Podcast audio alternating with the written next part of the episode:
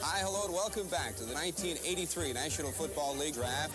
And with the first round pick, John Elway, Jim Kelly. Welcome back to the Draft, and with the first round pick, Dan Marino. I really don't.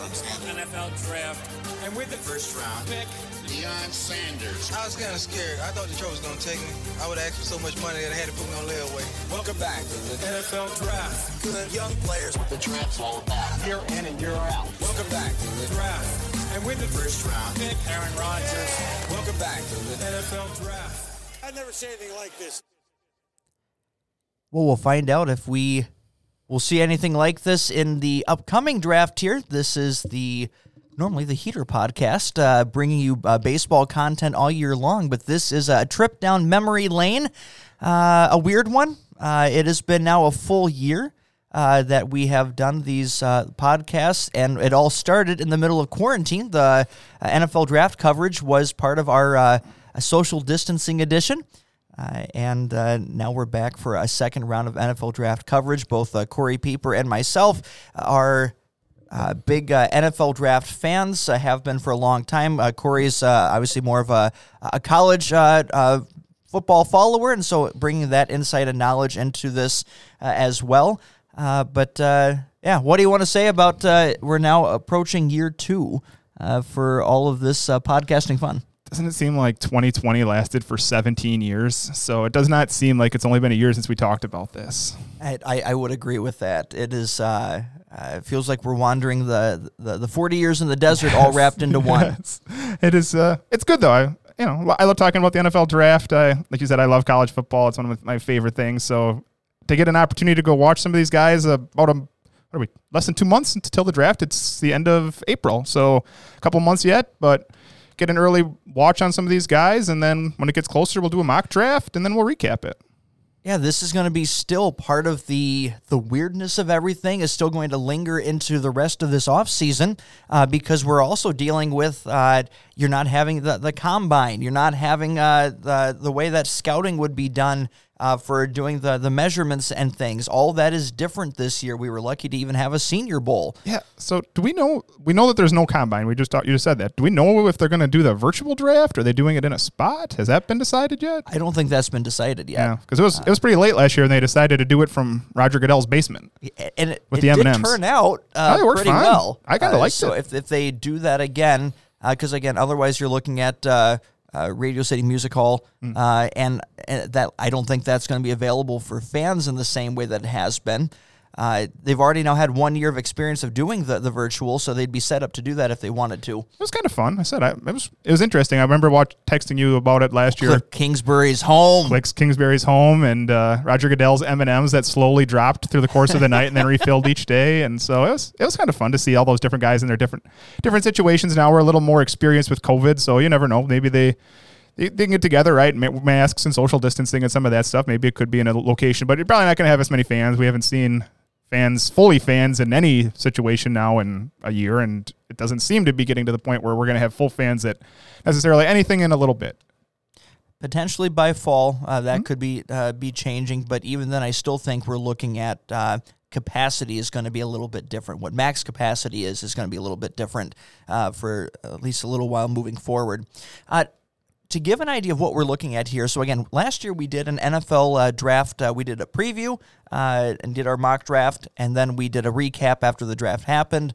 Uh, those things will still be happening, but we're expanding our, our coverage to include our big board. Now that we're two months away from uh, the NFL draft, this is going to be a chance to look at who are the uh, the top players at each position.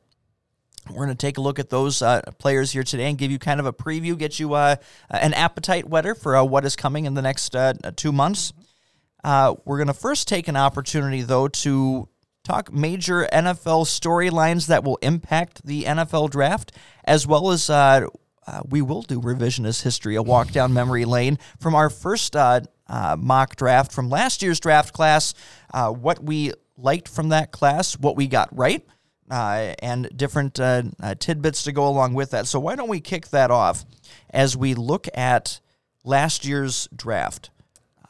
Well, what let's your overall thoughts on it now that we have a year of play to go with it?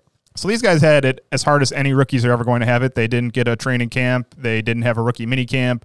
They did, but it was all virtual, which, you know, virtual stuff has sort of become the thing of the times here, but it's not quite the same to no, be no learning preseason it. to even try to work out the kinks or get some of those things going. so these guys had were up against it, and some of them thrived. We're going to talk about some of these guys that had great rookie years. Uh, Justin Herbert was much better than I think I thought he was going to be in year one. He came in, seemed much more polished for the Chargers, and he didn't have a great winning record, but it, they were close in a lot of games solely because of him. Let's let's talk right there. That was probably the biggest one from the, the top ten, the quarterback uh, situation. Justin Herbert coming in was seen as more of a, of a project. He fit all of the physical check marks. He looks like uh, a quarterback. Then he pulled a Josh Allen in year one. Uh, Josh Allen put all the tools together, and it clicked in the, the second year with him. Uh, now with uh, Herbert came in right away with that. Now, of course, he comes into the perfect offense for him. You have a legit number one receiver in Keenan Allen. You had Austin Ekeler. You have Hunter Henry. This was a very good fit for him to come in. Uh, a fluke injury to uh, Tyrod. and uh, and that brought him in, and, and he took over the reins uh, the rest of the way. Uh, thoughts on Justin Herbert being more ready uh, than what anyone anticipated, and then how do you view his year two? like you said, he he came from the Oregon offense. We thought it was a spread option, and he and and you did. You could. I watched plenty of Justin Herbert the last couple years where he was up in Oregon. He would find that first read if it was open, he'd hit it. Big arm, huge arm, and then if not, he could tuck it in and run. He's extremely athletic, like you said. He looked great. I didn't see him going through progressions at Oregon. He got to the Chargers, and it worked for him. Now, year two, they have a new coach. Anthony Lynn got fired. They have hired Brandon Staley to be their new head coach at, at the Chargers, but Austin Ekeler's back. Uh, Josh Kelley looked pretty good last year. He was a rookie too, co- coming out of UCLA. Keenan Allen's still there. I, I don't know why the Chargers should be expected to win more games. They they're going to have a pretty early pick They this were year, always but they should win more games. Yeah, I, I think when you look at the, the numbers in terms of uh, most losses by seven points or less, they were up at the league leaders with that. That was the most frustrating thing about it is that they were close, uh, but the wins didn't come. You're looking for that second year jump to uh, to take place.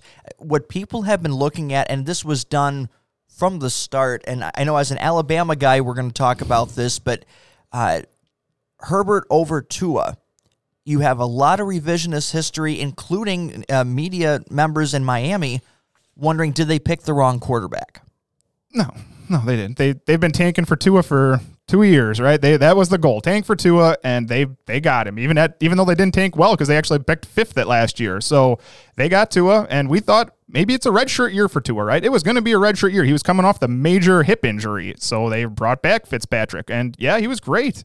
And Tua at times didn't look all that great out there. Now I've said the offense was horrendous for what his skill set is. They did There were not. there was no outside of DeVante Parker, and health was always an issue. They had no running backs. They had no receivers. Uh, you had three rookies starting on an offensive line without a training camp, preseason, etc. and Chan Gailey's offense did not help him out at all with with his skill set. I, I've seen Tua Tagovailoa throw a lot of passes down the field. I can I've seen him do that. The Miami Dolphins apparently did not see that in their or Chan Gailey, I should say, did not see that with his offense because they didn't ask him to do that. So do I think that Justin Herbert could be as good as Tua? Yeah, sure. He, he probably could be. Do I think that Tua Tagovailoa is suddenly just a bad quarterback and they should move on from him? No, I don't. I think they should keep their picks and build around him. Like you said, now the rookies are going to get a training camp. They're going to get a mini camp. Hopefully, we'll see some preseason. And they have the third pick overall in this draft. There's going to be some star receivers available there. We're going to talk about it. Receiver is really deep again this year, extremely deep. Oh, probably almost as deep as last year, which we thought was extremely deep. So I, I think they should keep Tua, and I think he's going to be better than Justin Herbert still going forward. that leads into the other quarterback position that's going to impact the, the, the draft with this, but I'll hold on to that one. Uh, obviously, throw it to me when Deshaun Watson is going to be a uh, a looming shadow over the entire NFL offseason uh, and has the potential to uh, uh, very much impact the top of this draft. Uh, and we'll look at that in just a few moments. But looking at last year's draft, uh, for us, I, I like to look at uh, reasons to listen to us is uh, we were actually uh, uh, pretty good by mock draft standards. We had nine of the 32 picks in the first round correct. we had another eight where we had the right position, but uh, just the, the difference in player. So wh- when you put that together, saying could we pick the right position with the team? Uh, we had over a 50% success rate, and there's no one that even comes close to that in uh, uh, mock drafts uh, in that style. Even uh, Mel Kiper and uh, some of those there uh, is a whole different story. This is always a, a crapshoot, uh, no matter what, but we nailed this one pretty well. Yeah, I think I think we did pretty good at it. Uh, some of the picks, like you said, we we actually liked Tristan Wirfs more than the NFL did, and he fell to the Buccaneers at 13, and they won a Super Bowl partially because suddenly Tom Brady was He was so good. impossible to get to because Tristan Wirfs was excellent. We thought he should go four, and so that was wrong. Uh, actually, another reason that the Buccaneers made it there is they got Antoine Winfield in the second round, who I think we both kind of liked. We talked about yeah, that. we both kind of liked Antoine Guys that Winfield. fell to the second round. So yeah, another Jeremy good Chinn? choice there. Yeah, Jeremy Chinn to the Panthers. I, Jeremy Chinn had an outside chance. I thought he could have won Rookie of the Year at defense, but he did not quite do it. But Jeremy Chinn was excellent. Uh, it's a good draft. We we were pretty good with it. We missed some other ones a little bit, but we had the Vikings taking a receiver. We did not have it being Justin Jefferson. We had it being Jalen Reagor. Justin Jefferson looked incredible as a rookie. One of the They best rookie season one. ever, right? Wow. yeah, they, when you're compared to Randy Moss, obviously it was going to be because he was a Vikings rookie, but he was every bit as good as Randy Moss's rookie year. From the start, uh, it was from Remember when he was going to be just a slot guy? Remember when that was the talk? He was just going to be a slot guy. That I wonder now it's in a different it's uh they say the same thing a little bit about Rashod Bateman by the way uh, with some of that. Uh, we'll talk about that in this upcoming draft but I'm hearing some of those same types of things which is getting as some guys overlooked. Uh, we uh, I'll say I'm, I'm happy to say I nailed the the uh, Clyde Edwards Helaire uh, pick to the Chiefs. That's one I actually had right. Uh, and uh, You did when everybody thought we all thought Clyde Edwards-Helaire was good, but that he was probably running back three last year. Jonathan Taylor, who also had an excellent year. I don't want to say Jonathan Taylor wasn't great, but it wasn't the right fit for Kansas City, not for what they wanted. So you you called Clyde Edwards-Helaire, and you were right on on that. the running back class from last year was amazing. Uh, you had guys that did very well. Uh, J.K. Uh, Dobbins and uh, uh, is uh, going to be taking over as the full feature back in uh, Baltimore this upcoming year. Jonathan Taylor, uh, once he got going with Indy, just tore through teams in the second half of the season.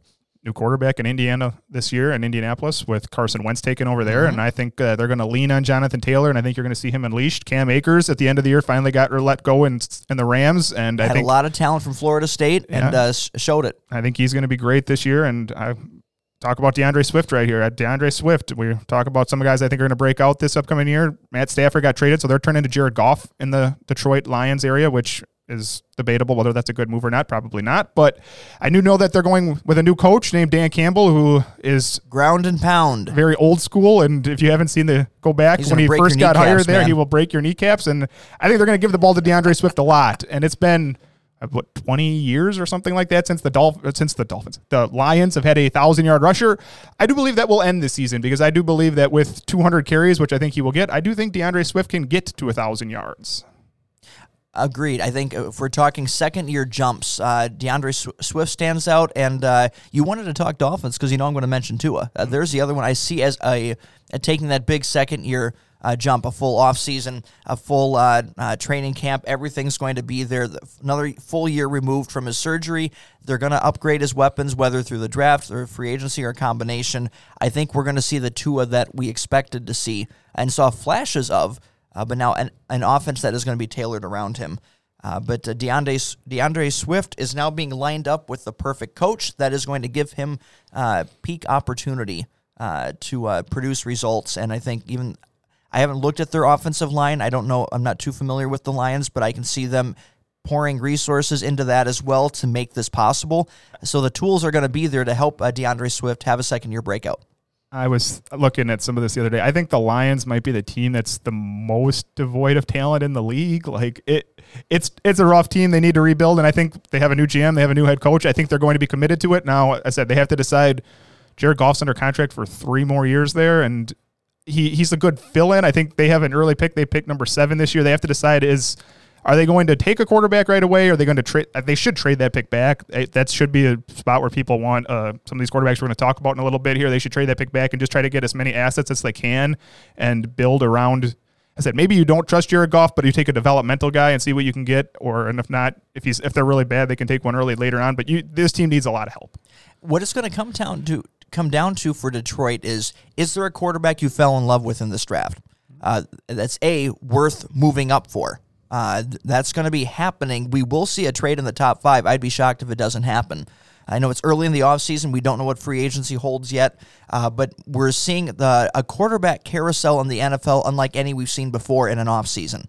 That is going to spill over into this draft. So the question first is Is there one that you've fallen in love with that's worth moving up for? It's going to cost you a first round pick to do it. So is there one that you've fallen in love with? If that's the case, go get him. Uh, the point is you get your guy. Uh, so if you fell in love with Justin Fields or Zach Wilson, uh, now Wilson may not be available. It might be uh, whoever's the, the leftover quarterback. Is he the one that you want? Uh, so that's question one. Uh, the next part is Jared Goff was not traded for because they wanted him. They wanted the draft compensation that went with him. He's a placeholder. That is it. Uh, could they get something else? Uh, could he have a resurgence or with it? This guy was drafted high for uh, uh, for a First reason. pick overall, right? Uh, so uh, and the Rams traded up to get him. So I don't think Jared Goff's bad. Not to cut off here, but like we're going to talk about Mac Jones. I think Mac Jones is basically Jared Goff, and so he's they're just not quite built for today's modern NFL. With they're not quite as mobile as you need to be. And Jared Goff, he has a okay arm. I wouldn't say it's a good enough arm to hit. It's you need to be open. Well, and here's here's the question you can ask is does it just come down to bad fit? Sean McVay with that offense, you want a uh, a rock star at quarterback to be uh, throwing that all over the place. That's not Jared Goff. Uh, now, going into an offense where it's meant to be run first, uh, try to build a defense, and then utilize his skill set that way, uh, where he's meant to be uh, play a less of a, a lead role. Not that he won't play a role in it, and he has produced numbers before, but this might be a better offensive fit for him. Uh, and you, you could you see a resurgence with Jared Goff to actually be a solid uh, NFL quarterback? Absolutely. I think part of it was the expectations of being the number one overall with Sean McVay and that offense. It just it we saw that that fit was no longer there. And by the way, that draft, uh, all the quarterbacks from that draft have now been discarded by their previous teams. If you look at Carson Wentz, you look at Jared Goff, uh, it has uh, that draft has changed. Yeah, I forgot about what that's twenty four years ago, twenty seventeen maybe already. It's hard to believe that yeah. it's been that long, but yeah, you're right. They they've been moved on, and yeah, I, I, Detroit's got some some needs, but Dan Campbell getting in there, like I said, I think they're devoted to the to the rebuild. So we'll see what they do. They now have the resources with the draft capital uh, uh, to do that. Uh, so it'll be interesting to see. They'll be one of the teams that we'll look at in the upcoming draft for uh, trying to re-image themselves uh, uh, and uh, do that rebuild with uh, the new uh, staff that is there. By the way, quick note on that: Aaron Glenn is their uh, defensive coordinator. Uh, Aaron Glenn is the famous uh, former NFL cornerback, played with the New York Jets. Uh, he was the one that Dan Marino dunked on for the clock play. So sorry to throw shade at Lions fans. It's just because I know that from uh, being a Marino fan. uh, But uh, anytime I hear the name Aaron Glenn, that's what comes to mind. That is great. So with that, we will now move into. Is there anything else you want to say about last year's draft? Uh, any final notes? No, I think we're good. Let's move on to this year. Then let's uh, let's tackle it. But before we can get to that uh, uh, side of it, here's what's going to be shaping this draft. Number one, we're going to hear him all off season long. It's Deshaun Watson, right? Uh, there is a massive uh, staring contest that is taking place this offseason, unlike any we've seen. Deshaun Watson has done all the things that you would expect to do for a guy that says, I'm going to burn every bridge, get me out of here. Uh, and he has done that to this point. He's made it public. Uh, this has come through. Uh, there's dysfunction in, in Houston. Everyone sees it. Uh, the, he is saying he will never play another snap for, for this franchise. J.J. Watt has already moved on. However, franchise quarterbacks don't grow on trees. You have a new GM with the, uh, the Houston Texans. Does not want to be the guy that trades a uh, Pro Bowl quarterback. Uh, and so he's saying he's not going to trade him who wins in this staring contest. And the reason why it matters in this uh, podcast is because uh, it starts with uh, from the second overall pick on down. These are part of the, the trade capital that can be there to lure Watson to a new team. So if there is a team that competes with Detroit for the worst roster in the NFL, it is currently the Houston Texans. Uh, Will Fuller's a free agent. You mentioned J.J. Watt's gone.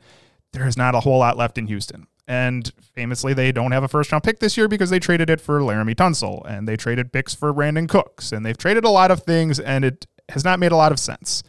So Deshaun Watson has every right to be upset. He's also signed to a very large contract, which makes him. Uh, he's actually under contract, I think, for three more years, right? Three more He years. just signed this deal Yeah, it was like a- last year. So it, it's a very. Uh, you do not see players that are 26 years old that are as good as Deshaun Watson and have shown that to come ever come up in these type of deals. Hardly ever does this happen. So, sure, could the Jets move?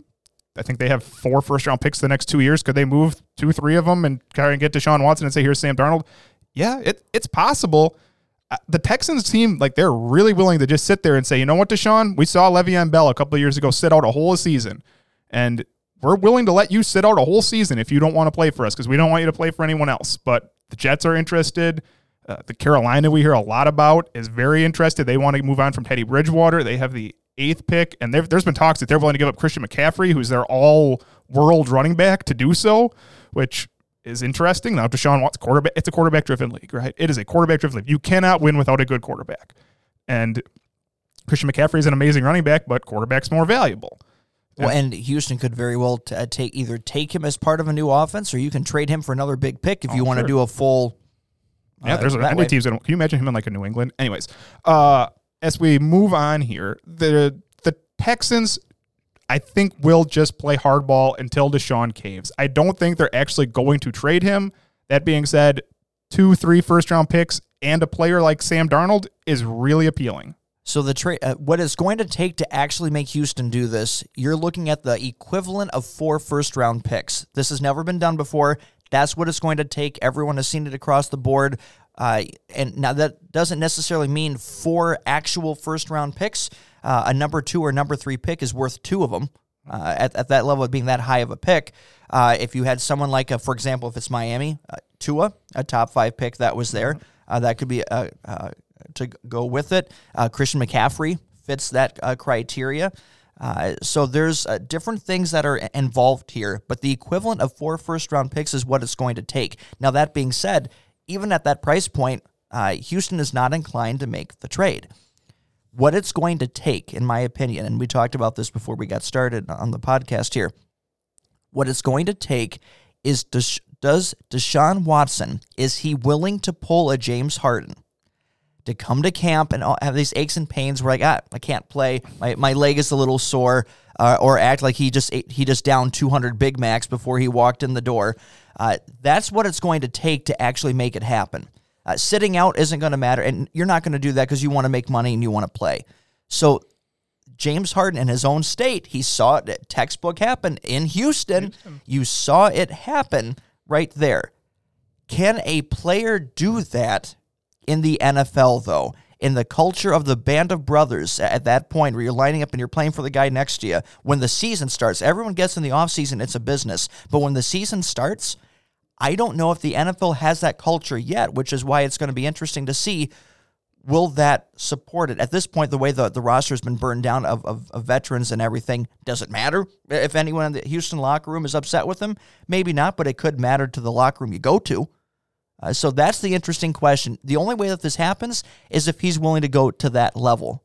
The nuclear option for Yep. him would be to just yeah come in and you know, mess around basically and say I'm here, but you got to keep paying me, but I'm not putting out my full effort. And we've seen it work in some sports. You mentioned James Harden. You can go back to baseball. We can talk about Gary Sheffield saying that he doesn't want to play around here. Send me to a bigger market. Like, and those guys have had gone on to have great careers, but we've seen it where you know, people have messed around to get traded and then it doesn't work out because suddenly you are under a lot of pressure when you get traded after you've forced, especially four first round picks. If you get traded to the Jets, which we know New York is a brutal media market, you go traded to the Jets, you are expected to take that team that won two games last year. If Deshaun Watson ends up there, they will expect 500 this season. I am almost certain of that. With what they they have running backs, that they drafted a running back, they have two receivers, they drafted one last year. So it's expected like that's a team that should be able to compete soon. And, and uh, cap space uh, to uh, to accommodate this. And uh, Watson's cap number for year one is low, so you can add talent around him. Uh, we'd mentioned again the reason why we talk about him, or we can talk about other quarterbacks, is again this isn't uh, an offseason unlike any other as far as potential quarterback carousel. Sam Darnold could be on on the move, obviously with talking about Watson at two, to Jimmy Garoppolo, Matt Ryan. Uh, Bridgewater uh, with uh, Carolina, we talked about that. Uh, the Saints, are they going to go in house with either Winston or, or Taysom Hill? Uh, like, there's more quarterback uh, controversy this year than like any that any offseason that I can remember. And we've already seen, you're talking about ones that we don't know about yet. We've already seen Matt Stafford get traded for Jared Goff, and Carson Wentz is going back to Indiana to play with his old head coach and Frank Reich, or I guess it was an offensive coordinator at the time, but going to play with Frank Reich, who took him to a Super Bowl, and then Carson Wentz has fallen out of favor quickly in Philadelphia. So, yeah, a lot of change at quarterback this year. It's uh, something that we haven't really seen before. I, does Big Ben said he's coming back in Pittsburgh? I think he did, right? They're trying to negotiate that right now because the, the big cap number. Uh, Pittsburgh's not going to pay him at that rate, but he does. He has said that he does want to come back. That will get done. It sounds like both sides are going to find uh, a common ground there.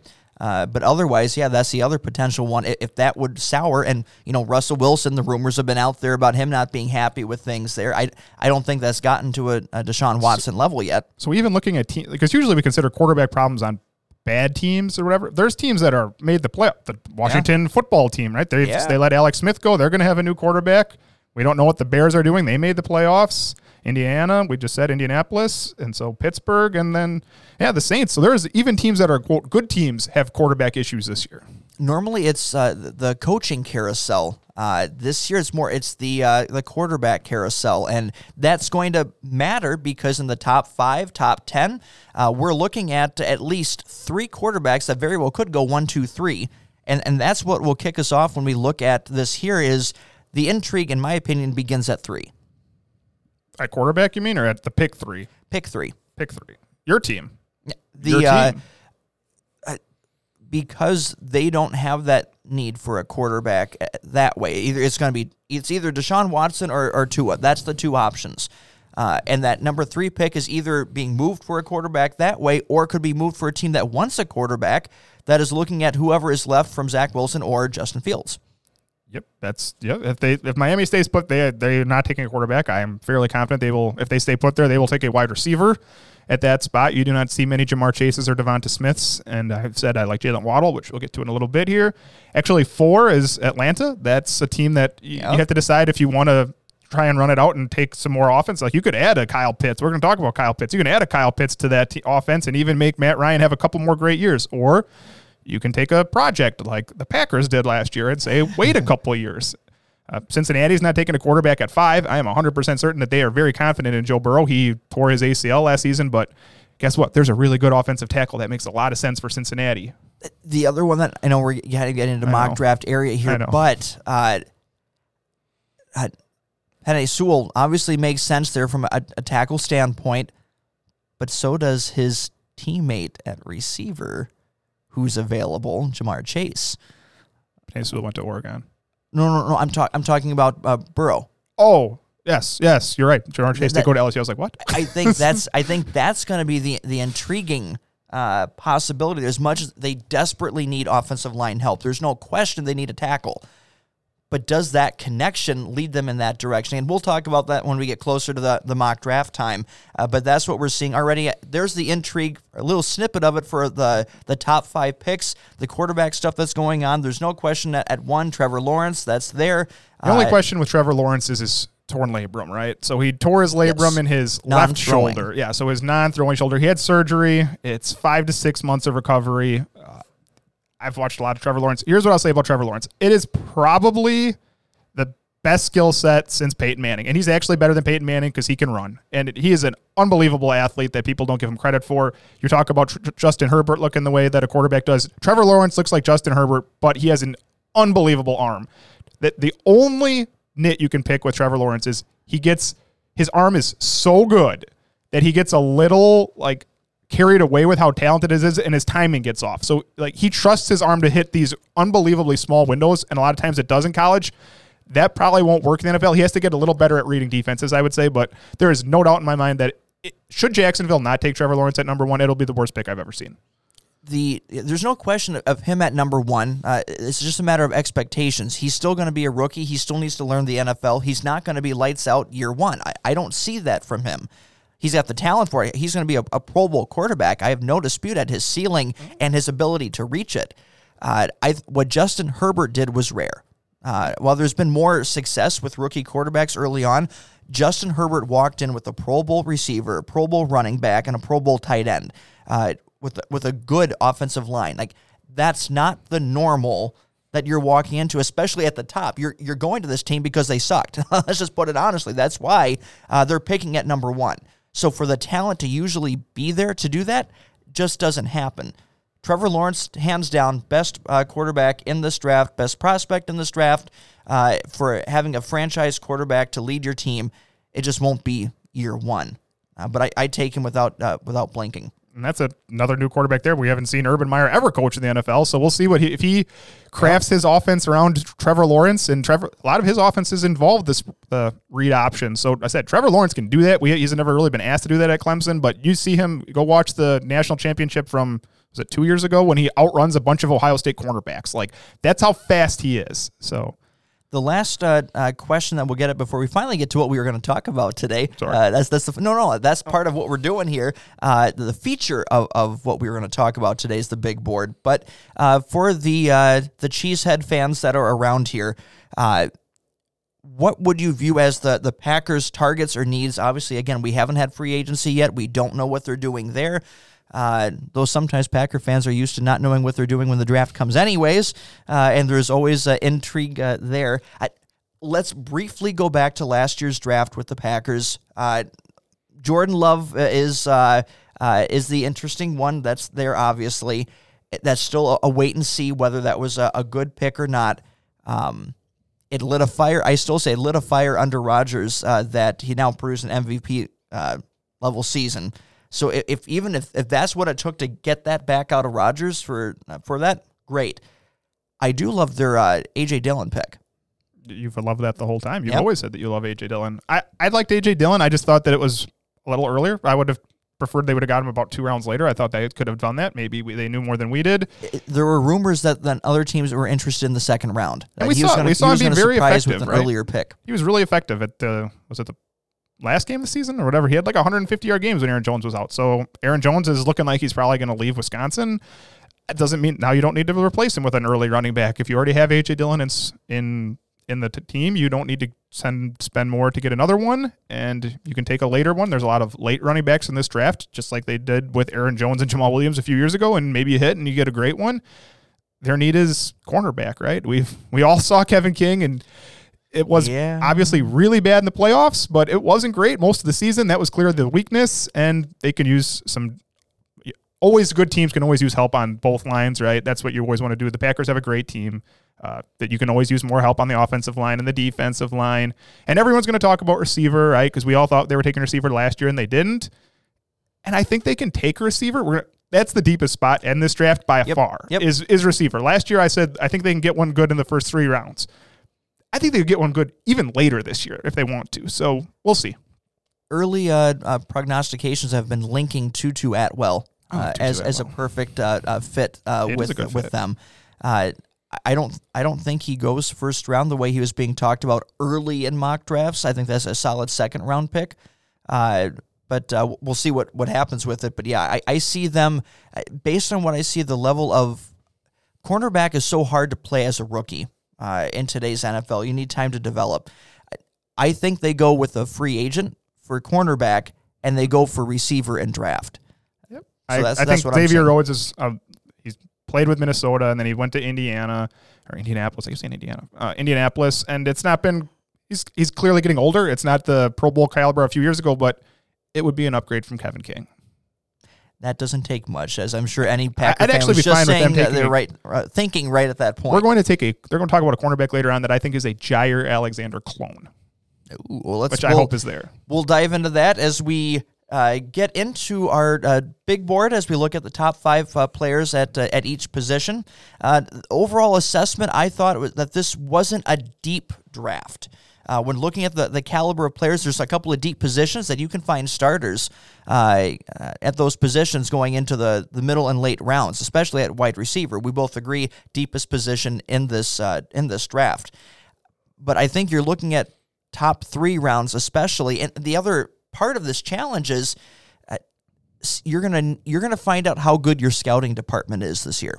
no combine for everybody to get together and watch the underwear Olympics, and uh, not a lot of you couldn't have been in the stadiums, right? You had to watch on TV just like everybody else in most cases. So it's a lot of trusting measurements that we haven't actually got a chance to verify. And they're going to have pro days, and we expect scouts to be there. Trevor Lawrence already had his because of the arm surgery, and I believe scouts were allowed in. So if that's the case, then you expect scouts to be at all these pro days. Now, I assume that they get to keep their own times, but obviously teams want to make their players look better, which is great. Like you expect that. So you know, six foot one, Devonta Smith, and 180 pounds. I don't think he's that big. And so when he actually, if, if I'm Devonta Smith, I'm never stepping on a scale. But if Devonta Smith weighs in at 170 pounds, like that's a big difference. So we'll see. It's gonna be, it's gonna take a lot of eye scouting because you're not gonna get the measurements that I don't think you're gonna be as reliable as usual. And how confident are you and your your scouts to look at the tape and see the NFL intangibles? Uh, we, we've noticed, and we'll talk about this with some of this too, uh, that there's players who two years ago looked like they would be the best uh, pick at their position. Then last year happens, and they had a, a terrible senior season or last year, uh, and, uh, there's now plenty of these guys the that- board. So how many how many of these guys that didn't play? How do you factor that in uh, to your overall scouting review? Yeah, I was going to say, there's some of these guys that you've, we talked about, Ja'Marr Chase and Penei Sewell already. We haven't said a whole lot. Either one of those guys played last season. There's plenty of these guys that just said we're going to opt out, and that was obviously their right. And I still think they're going to get picked early. But then you haven't seen him play last year. Now we saw, I saw Ja'Marr Chase. I don't know if you saw the pictures. Ja'Marr Chase was working out all year, and he looks just shredded. So, uh, not quite DK Metcalf, but really impressive looking physique. Well, speaking of physique, let's talk about the big uglies. We're going to get into the offensive line uh, as we look at uh, top five uh, from uh, that position. We'll look at uh, uh, tackles and then interior. Uh, why don't you kick us off with tackles? I will just go five to one here and give a little bit. Number five, I have Teven Jenkins. He is an offensive tackle from Oklahoma State. Uh, don't got a whole lot to say about him, but Teven Jenkins, he made 35 starts at Oklahoma State, so he's got a lot of experience. He's played all over the line from right guard to left tackle to right tackle. That's a big part of the today's NFL, being able to be versatile like that. I think he's really got a first chance to be the first offensive lineman drafted out of the first round there since Russell Okung. Uh, f- number four, I have Alex Leatherwood. Obviously, I'm an Alabama guy. He has protected the left side. He's protected the right side when it was Tua. He sh- shifted over to protect Mac Jones's left side. Uh, he's an excellent player. He's been there for a long time. His brother's very good too. Alabama, as usual, has a great offensive line. Number three, I have Rashawn Slater. Uh, Rashawn Slater is from Northwestern. He is also very, very versatile. I think he could literally play four of the spots along the line. He also opted out of the 2020 season, so we haven't actually seen him since 2019. All I was watching a video from Rashawn Slater from two years ago against Chase Young, and he just stymied Chase Young the whole day. Chase Young got picked second overall last year. He looked every bit the defensive player of the year that he won, or defensive rookie of the year that he won, and Rashawn Slater destroyed him in footwork. It was great to watch that. My number two is Christian Darrisaw. Christian Darrisaw is kind of a challenging one to watch, but he's from Virginia Tech. He's got extremely big size, and so it, and he moves very well for his size. He reminds me a lot of Mekhi Becton from last year. Uh, I think he has very much the upside to be a starting left tackle from day one and could move move to a Pro Bowl left tackle. And that gets you to number one, who has been number one, also not playing last year. It's Penei Sewell. Penei Sewell is an offensive tackle from Oregon. He is a dominant run blocker, just absolutely moves people off the ball and he will maul you. And in the pass game, he sets low and people do not move past him. He could kick inside and be a Pro Bowl guard. He could stay outside and be a Pro Bowl tackle from day one. Some have uh, Slater rated as the second best uh, uh, lineman in this draft. Uh, is there still some challenge though for? Uh, not saying that he's not going to be good, but versatility is what I've been hearing more with him of his ability to play up and down the line. But is that the same as being jack of all trades, master of none? Like how what where do you rate him? Is that part of the reason why you have him third versus second? The way I've seen him in, in some places, big boards. Yeah, his Darrisaw is bigger, right? Darrisaw is a much bigger player, which I think makes him a better offensive tackle prospect. I think that Rashawn Slater is going to end up playing guard in the NFL. Now, I think he's going to be drafted as a tackle. You always want to tackle, right? It's a harder position. You have to defend the edge and you guard your guy's backside. So I think they're going to try him. Someone will draft him to play an offensive tackle. His wingspan would lead me to believe that he is going to be a guard or even a center. I think he could play center. It's a different position, right? You touch the ball all the time, and he's going to be. The word I would use with Rashawn Slater is like savvy. Like he doesn't have the physical tools that Christian Darrisaw has. He's not the massive man that Penei Sewell is that can get low like that. He does a very good job of blocking, but it's more likely to be from a more interior position, if you ask me. Now, when we talk about Penei Sewell, there's no question in anyone's mind that he's the number one offensive line prospect in this draft. I, I've heard across the board people talking about Hall of Fame level compar- uh, comparisons, and I've also heard some saying that uh, great technique, but maybe doesn't have the uh, the physical. Like the end of game, the mauling and the run game that it's not necessarily the same type of uh, playing angry the way some some do with that. How do you respond to that? I think he's very good at run blocking. I, have seen him get push people 15 yards downfield uh, in games against players like USC. I, I think the perfect comparison. I don't always like comparisons, but I think the perfect comparison from him is ex Dolphin Laremy Tunsil. I think that that's very much who he is a Pro Bowl left tackle. I think he could be a Pro Bowl left tackle from day one. Guard any player. I think he could move to the right side if you wanted him. Like if, if the Dolphins said, "Hey, look, we want a new tackle for Tua," like I think he could play right tackle for him and guard his backside. I I really think Penei Sewell is all, probably the most sure thing in this draft. Um, eh, Trevor Lawrence is probably a little bit more sure thing, but they're almost one one A. I suppose as day one ready, right, yeah. where you're going to get an immediate co- uh, contribution uh, mm-hmm. from him at a very good level. Uh, there's questions still at number three if, if Miami does choose to go with the offensive line uh, in that mode. Uh, that would uh, he'd be an excellent fit as far as making those final additions uh, to that line. Uh, when we go interior, I suppose the last thing I'll say about tackles is you have the five, but it drops off after that. if you're looking for an offensive tackle, you're going to have to pick early. Would that be a, a fair assessment?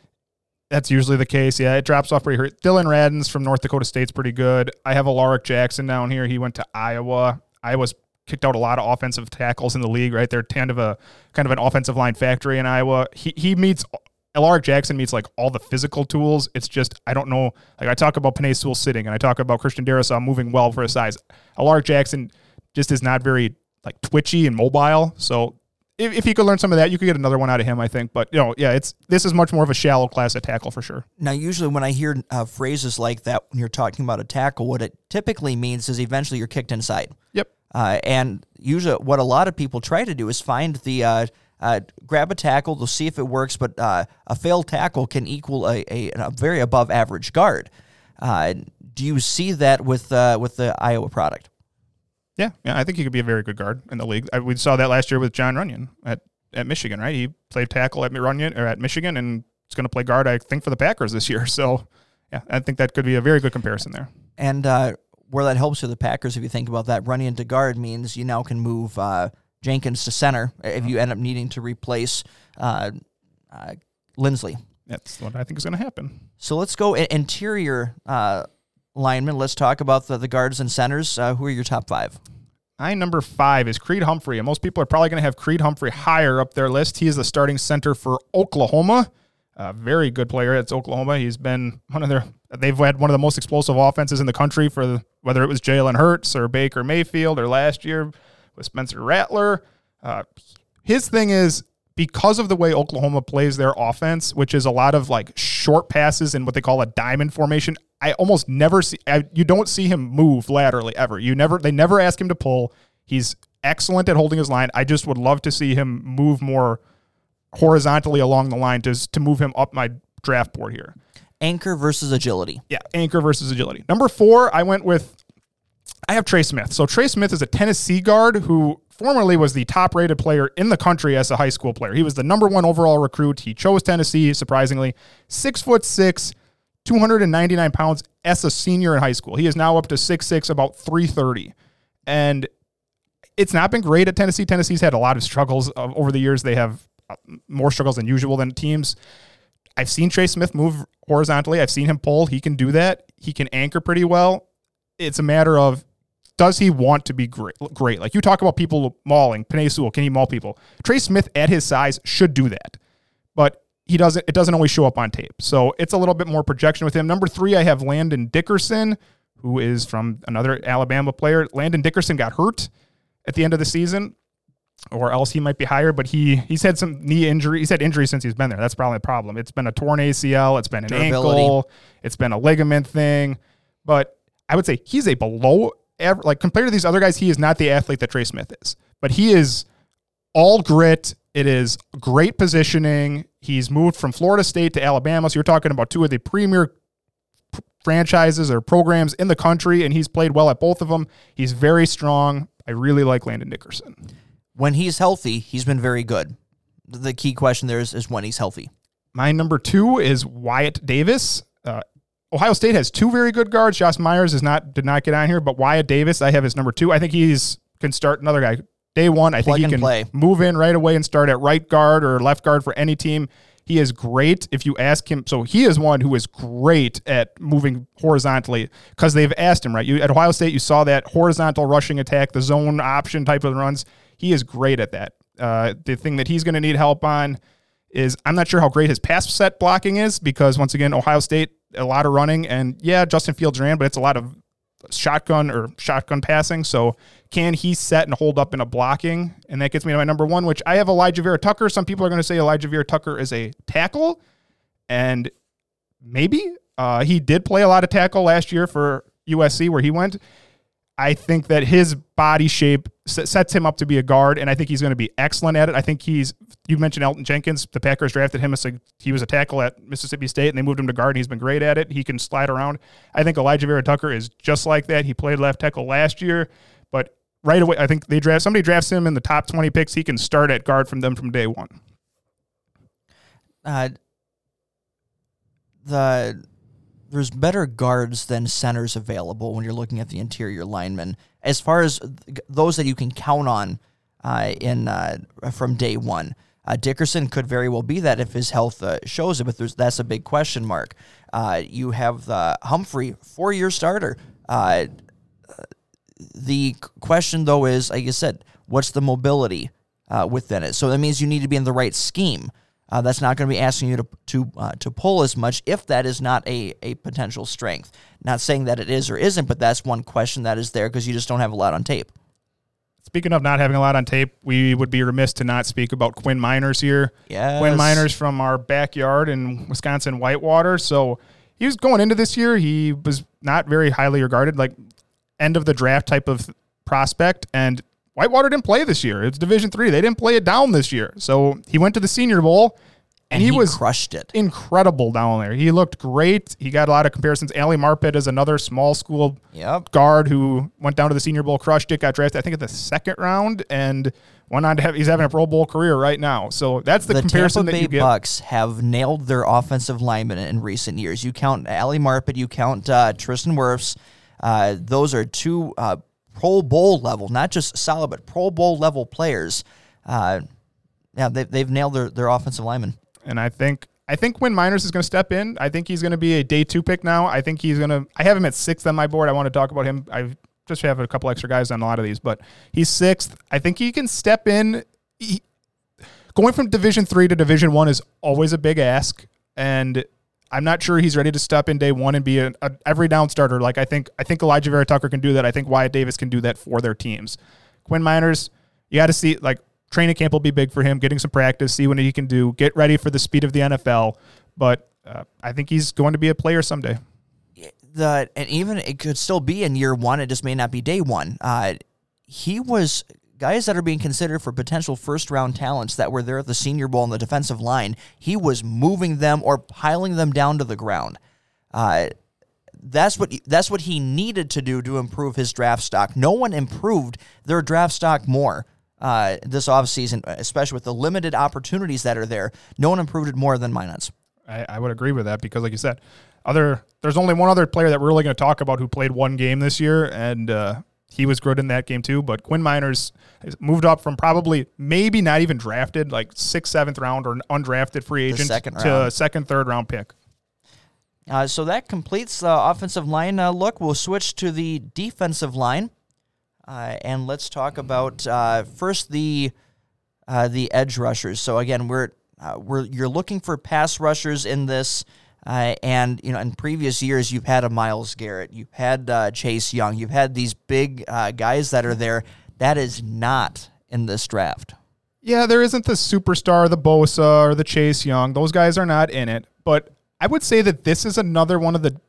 I'd say this is one of the deeper positions, at least over the first. You said the first three rounds. I think there's probably ten guys or so, eight to ten guys that I think are actually not bad prospects. There's just no superstar prospect.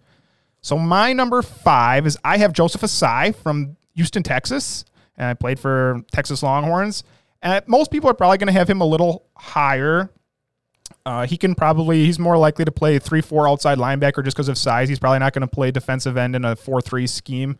Although they never really did ask him to guard make any coverage, but he's a playmaker. You ever watched him? He gets a lot of turnovers. He has very strong hands, which helps him push around the edge. He gets a lot of sacks, and then he doesn't just get to the quarterback and say, "I'm going to sack you." He swipes at the ball and gets a lot of strips. Uh, I think that Joseph Ossai would make a lot of sense for a team drafting in the second round. My number four is Greg Rousseau. Miami actually has three different defensive ends you could probably talk about here because of draft, because of actually a transfer and some things. But I have Greg Rousseau as my highest Miami guy. Uh, when we last saw him, it was 2019. He also opted out of last season, but 2019, 19 and a half tackles for loss, 15 and a half sacks.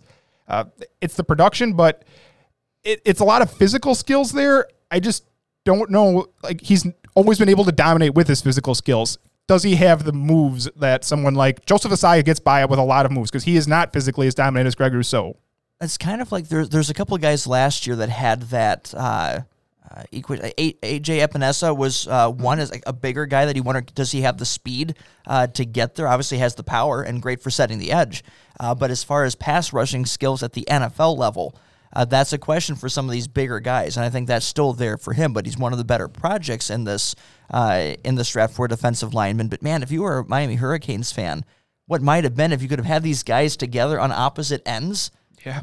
Yeah. uh, th- they never had a chance to see it. No, and uh, we've really only seen Rousseau, Rousseau for one year because in 2018 he hurt his ankle and he played two games and then he opts out last year. So Greg Rousseau, you just got to trust that 2019 is what you're going to get out of him, and that's a big ask. GMs get nervous at the one year wonders, and uh, he's a guy that you're taking him as a project, uh, but I could see him sliding down teams' boards. He's been kind of propped up a little bit here. They're talking like mid first round uh, with him.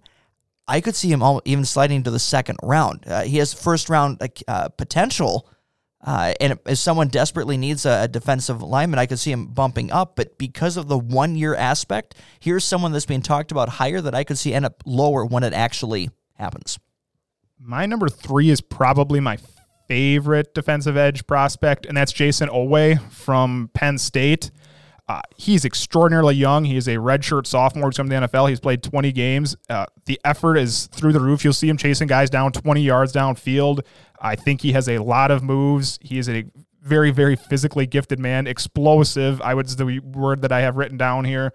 Uh, I do think he's going to need a little time because I said he is so young. Uh, maybe he needs to put on a little bit of muscle yet, but you see all the physical gifts are there. He has like he has some of the hand moves we're talking about and the length is just insane. So, if you're willing to help him put on a few more pounds, I think he can play right on the defensive line. Otherwise, I think he's more of a 3-4 outside linebacker, but Jayson Oweh is probably my favorite defensive end prospect.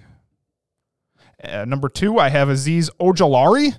There's some fun names in this draft. There are in this draft. He is a defensive end or edge player for the Georgia Bulldogs. Uh, he is a great pass rusher, but he is definitely a 3 4 outside linebacker. You are not going to ask him to play in as a defensive end. That is not going to happen. He's not big enough. But I will say this he is somebody who could probably play in a 4 3 because he can actually. Georgia asks a lot of their players. They're a very good team, obviously, year in and year out. So he's, I've seen him drop into coverage. He can do that. He can also rush the passer and do it very, very well. I think if you could find a team that's willing to ask him to do both, uh, we t- Isaiah Hybrid Simmons schemes. Isaiah Simmons got asked was like a super unicorn last year at his size. I'm not saying Azeez Ojulari is that, but I do think that he can both rush the passer and play some pretty good coverage, take out a tight end, guard a tight end pretty well. For just a, side note with that, uh, Isaiah Simmons, I didn't get a chance to watch him as much. I saw some good games, but overall, did he have a good rookie year? Maybe didn't use him very well. Like That's- I, they finally towards the half about midway through the year, they finally decided why don't we just put him in the box and see what he can do, and it worked well because for a lot of year they did not deploy him the way I wish they would have deployed him with his ridiculous skill set. they have a type over there. You had Haason Reddick, you have Isaiah Simmons. These were these uh, tweener size guys that were highly productive and could be used in multiple roles, more of a Swiss Army knife style. But they haven't necessarily succeeded there. Is that Arizona as far as how they've been using these guys? Uh, or is it that these players, again, because they just didn't check off one particular box, but they're uh, like, again, jack of all trades, masters of none? Where does that fall?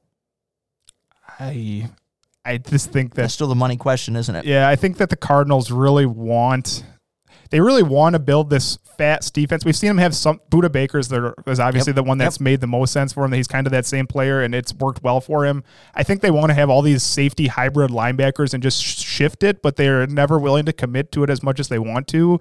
So they made Haason Reddick more of like a traditional inside linebacker and it never really worked the way it should have. And with Isaiah Simmons, I think they should just deploy him at like strong safety and say Buda Bacon, Baker and Simmons, that would be an excellent young safety duo. We'll see if they do it or not though. Quick question: Haason Reddick is uh, a free agent now. After they moved him to outside, he was a terror against quarterbacks. Uh, 12 and a half sacks uh, among league leaders in quarter and quarterback hurries. Uh, do you see him as is, is that a one year wonder right before free agency, or is this a better fit for what he can be as a? Uh, and he was someone who had an intriguing draft stock uh, that now is going to get that chance at uh, uh, at his second contract. It's not going to be in Arizona. They just made a, paid a lot of money Yep. to J.J. Watt, so Yep. he will not be back in Arizona. I don't think. I could see him. I'm trying to think, what was the deal like when the Chiefs brought in? Not Justin Houston. Who's the one I'm forgetting? Who's the pass rusher the Chiefs brought in? Oh, there's another guy. it- it- Harris. No, Dee Ford. Yep. Dee Ford. Like that type of a contract to play outside linebacker. Uh, that would that would seem to be a lot of sense. I think that Haason Reddick is going to be asked to be an outside linebacker who rushes a quarterback. The Steelers obviously have T.J. Watt. Uh, Haason Reddick is not T.J. Watt, but they also have Bud nice the Dupree leaving. Yeah, Bud Dupree's leaving. I think that would make a lot of sense for the Pittsburgh. So let's take a look at. Uh, At my number one. Hold yeah, on. My number one is Kwity Paye. Kwity Paye of Michigan.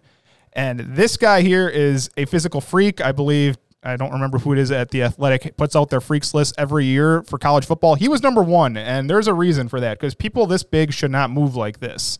Uh, he has unbelievable power. I for a guy that size, the twitch is there. He moves as well as anyone I've ever seen. I would say that he needs to work just because he is so physically gifted. He is another one who has not been asked to develop a lot of pass rush moves, and that's fine. It, he was great at dominating at Michigan, but we're not talking in NFL defenses. So once again, you need to develop a few moves, but with the size he has and the length he has, I really think that Kwity Paye could be a very good player at the NFL. And the efforts, another one, just intense through the roof. I, he's famously an immigrant who's said he wants to really support his family. So you can see the effort there that he really wants to show out all the time. Uh, motivation is always a key factor with, with talents of this size. So already having that out there is uh, is a big thing when you're looking at a project, right? Normally, the biggest question you have with a project is uh, you need you need the motivation there. So obviously, that's a a check mark in, in his favor. I have not seen him listed as the number one uh, edge rusher in uh, in different big boards, and this is where I think COVID has hurt. Here's a guy by already on on the the, uh, the, freak of nature list here for the, the talent level.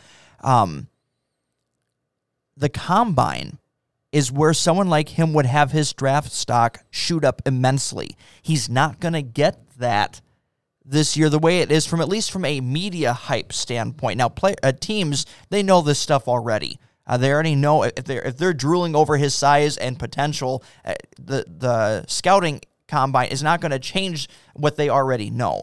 Uh, do you see that being his the, the perception challenge there because of no combine? Uh, and uh, ultimately, do you see him as the first one drafted edge I think so. You're talking about the combine. I remember Ziggy Ansah for the Lions, who has not had a great NFL career, but he went to the combine and showed out and got picked top 10, I think. And I think Kwity Paye could have done that. I think he could have done exactly what Ziggy Ansah did, went there, showed out. I'm trying to think, who was the pass rusher two years ago that I wanted instead of Rashan Gary? Do you remember? Uh, Brian Burns, who had a great combine and went and did it. And so I think that type of thing could have happened for Kwity Paye. Now, you said it's not going to happen. I do think that that Kwity Paye is going to do great at Michigan's pro day. I do think he'll be a first round pick. Would I be surprised if someone I said there's other guys I could I didn't even mention Jaelan Phillips I didn't even talk about. He could very well get picked in the first round. He could get picked first overall. There's probably about six or seven offense defensive edge prospects that are very very highly rated. And I think Kwity Paye is a first rounder. I think Azeez Ojulari and Jayson Oweh are first rounders. Greg Rousseau, Joseph Ossai from that point on. I think those are more back end first, early second. Uh, I have Boogie Basham down here just because it's a great name, and he's a good pass rusher too from Wake Forest. Uh, Yep. Hamilcar Rashed, another great name, who's a good pass rusher from Oregon State.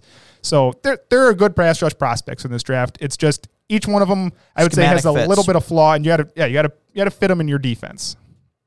Looking at defensive tackles now, uh, this is a thin position. Yeah, this is probably the thinnest position I would say. It's one guy I was, is going to get picked in the first round. I feel very confident about that. And after that, it's a lot of second, third round players. yep. I have Levi Levi Onwuzurike at five. He is a Gesundheit. I know, right? He is a he's a Washington player. Uh, Mountain of a man. he is a huge man, 6'3", 300 pounds, and he also looked great at the Senior Bowl. And I think that's enough that other than maybe Quinn Meinerz, I think he probably had the Who second put best him in the ground a couple occasions. yeah, I think he probably had the second best Senior Bowl, and that's going to move him up at back end of the first round. Just because some of these guys will get, I think he's going to get picked earlier than some of these guys I have ahead of him. Even though I'm not so sure that he deserves to, but I have him at five. My number four is Jay Tufele, who I like a lot more than actually Levi Onwuzurike.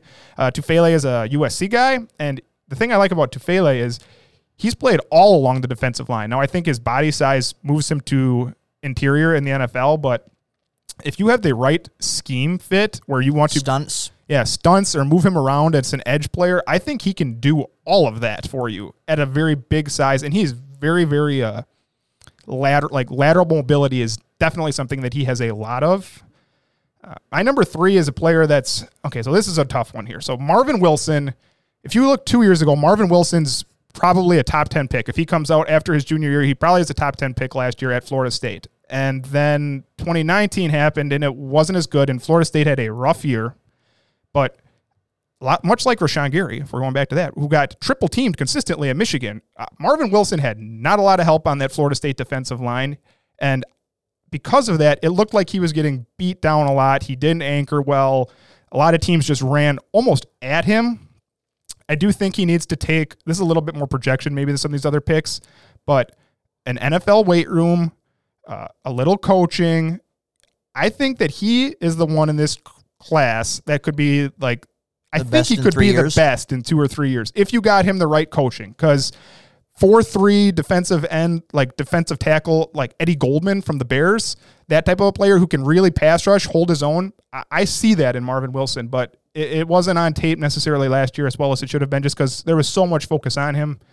Number two had a great 2019 2020 season. Daviyon Nixon from Iowa.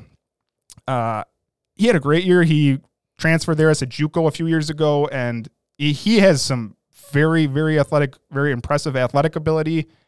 Uh, once again, it might take a little longer with him, just because I said he's only really been at Division One college football for a year, and it- it's not a finished product. You have to give him a little more time to develop some skill, to develop some like skill moves and swipe moves and hand moves to get past people. But if you're willing to wait for him, I think he can penetrate a little bit better than some of these other guys who are maybe more like Onwuzurike is more of a run stuffing defensive tackle, where some of these guys, Marvin Wilson and Daviyon Nixon, can rush the passer a bit more. And number one is, I think, almost consensus at this point is going to be Christian Barmore. Yep. Alabama kicks out defensive tackles almost as well as anything. And his thing, he had a knee thing for a while, but last year he kind of shook it all off, and you finally saw the Christian Barmore step up into the next defensive tackle at Alabama. Uh, rocks. He's built very well. He's huge. He can play. He can guard the run and get to the passer. So at Alabama, they kind of asked him to hold up just because they have so much talent around him. But in the NFL, I do think that if you ask him to get after the quarterback, he can get you five to ten sacks a year, which out of a ten defensive tackle is a lot. Like That's, if you get anywhere near that double digit uh, level, you're talking Pro Bowl. I think he's disruptive. I think he'll be very disruptive. Would be the word I would word. use for him. Good just word. just get off blocks. I think he can. You can either gonna have to you're gonna have to double team him if you want to hold him back. I think a lot of times, which is what you want on defensive tackles. Uh, very good pick in the back half of the first round. I think. And I think what you've described, this is part of the reason why this is the, the weakest position in the draft, is most of the top five are projection based. You can see the talent. You're not going to get a day one starter, uh, at least at the, the level that you're hoping for, uh, unless you're going for Christian Barmore. Uh, Yep. That's the only one that's going to be a true starter on your defense in, in uh, the 20, uh, 2021 season. Uh, otherwise, uh, it's going to be projection based and trusting your scouts. I'm going to do one more here at, at defensive tackle. My sixth guy I have is Jaylen Twyman, uh, mainly because he went to Pittsburgh, and Pittsburgh's defensive tackles include a man named Aaron Donald. So Jaylen Twyman gets automatically compared to J- Aaron Donald, which is an extremely unfair comparison for any player. But the production was there in 2019. He had 12 tackles for loss and 10 and a half sacks. But then he opted out last season, which so you're once again you're looking at a guy who was a redshirt sophomore when we last saw him play, and it looked great. Uh, the thing for me with Jaylen Twyman is he definitely needs to get stronger. Like I'm talking about Marvin Wilson, and he could hold up okay, but he was getting triple teamed. When you watch Jaylen Twyman, if he doesn't get the first step on someone, like immediately get past them, I just don't see him getting by people. So I think Jaylen Twyman can be good. The Aaron Donald comparison for anybody is unfair, but he, he needs he definitely needs a couple years. Uh, let's look at linebackers. There's obviously a potential top five talent at the top of this, but this is one of the deeper positions uh, in the draft where you can find a, a, a solid starter on in the, the third round of this draft and linebackers. Yeah, yeah, I would say so. My number five is Baron Browning, uh, Ohio State University. The dynamic, like the athletic profile with him is just off the charts, but it's just been like Ohio State has so many good players that Browning gets, you just don't Lost quite see it. Like he never really shows up on tape. So physically, it looks great. It looks incredible. I think he's a Sideline to sideline speed. very good interior like linebacker prospect, but it's never really been put on tape, and that's partially just because, like I said, Ohio State's had Chase Young and the Bosa's while he's been there. Uh, tackling, he's very good at it, so we'll see if he gets it to the next level. I think it would have been interesting to see him at the combine because I think he also would have tested very well. Uh, my number four is Nick Bolton. Nick Bolton is a linebacker from Missouri, and you want to talk about sideline to sideline speed. This is the guy you want to talk about. This is the one player that I feel. Well, well, there's another one coming up too, but I feel like is going to be an excellent middle linebacker in the NFL. Uh, just because he gets between the tackles and he can give some big hits. He's already got the build that you want to look for in a player. Uh, I'm not sure he's a very good cover guy. We Missouri didn't really ask him to do that, and that's partially because the Big 12 doesn't really ask a lot of that out of their middle linebackers. They want you to try to defend the interior run from a team like Oklahoma or Oklahoma State. So I don't know how well he can cover. Maybe zone could be his thing, but as far as tacklings go, sideline to sideline, I think Nick Bolton is he might be the best one in this draft at that. If a team feels that he has a, a ceiling to develop into a cover linebacker, uh, then you'll see him targeted sooner rather than later. My number three, I do believe from here on out, I think these next three will all go in the first round. Uh, Nick Bolton could sneak into the back of it, but I do think these next three will all go in the first round. Jeremiah Owusu-Koramoah. I talk about a name again Mouthful. from North from Notre Dame. So this one is, I don't know if he's going to play. I don't think he's playing inside. I think he'll play as an outside linebacker in a four-three. But this guy is another just physical specimen when you watch. Uh, he's not going to be an interior linebacker in the NFL because I don't know if he can do that, but he can. He, he has unbelievable range. He's explosive. He can get after it. It's a lot of like competitive toughness too. I have down here too. He he's excellent at defending like the pass. Where I said, I don't know if Nick Bolton can do it. I know Jeremiah Owusu-Koramoah can guard tight ends. I've seen him do that at Notre Dame. They ask him to do that. It's he gets after it. The one thing I would say is he's not great at taking on blocks. Uh, he's not great at taking on blocks, and once again, that's something you can learn in the NFL. You get stacked up, you got to learn how to shed it off. So flexible. He makes all the moves that you want. It's just a matter of can you teach him how to get off of a block. And I think that's the next question too, with uh, someone who's got a more physique for it, but you still need to see it, and that's Zaven Collins. That's my number two. I figured that's what was coming. You're on a roll here. So Tulsa, the only team program that offered him a scholarship, and last year he rewarded him with the Nagurski Trophy for the de- best defensive player in the country. This guy would be the one guy I said that as Nick Bolton probably gets outdone a little bit by Zaven Collins, who can move sideline to sideline. Uh, starting inside linebacker, I think you could put him at inside linebacker from day one. Uh, we kind of what I thought Patrick Queen could be last year, and Patrick Queen was not particularly very good for the Baltimore Ravens. I think Zaven Collins is that. Uh, he gets sideline to sideline. I've seen him drop into coverage. The he plays the Tulsa. He plays against teams like SMU, which asks a lot as far as defending the pass. And for him, it before last year, I would say he did not tackle particularly well. Uh, you can go back and watch him in 2019. He would get to the ball and he would not wrap up very well. Last year, he took another step and because he wasn't a great tackler before that, and he's not maybe as physically gifted. I know he's not as physically gifted as Jeremiah Owusu-Koramoah, but he is a very smart football player. He rarely takes a wrong step. And Zaven Collins is a very good player who should go in the back end after the first round. And I don't know if NFL teams are have a consensus opinion on inside or outside. He's got the uh, he's got the size, anyways, that he could do outside. But there's the questions on whether or not the uh, like you said the uh, some of the, those skill set uh, there for showing the the strong tackling. Whether you can set the edge, uh, he needs to prove that he can stack and shed that way. Uh, do you see a Kyle Van Noy comparison there? Mm, I'm not sure he's that big. I don't think he's going to.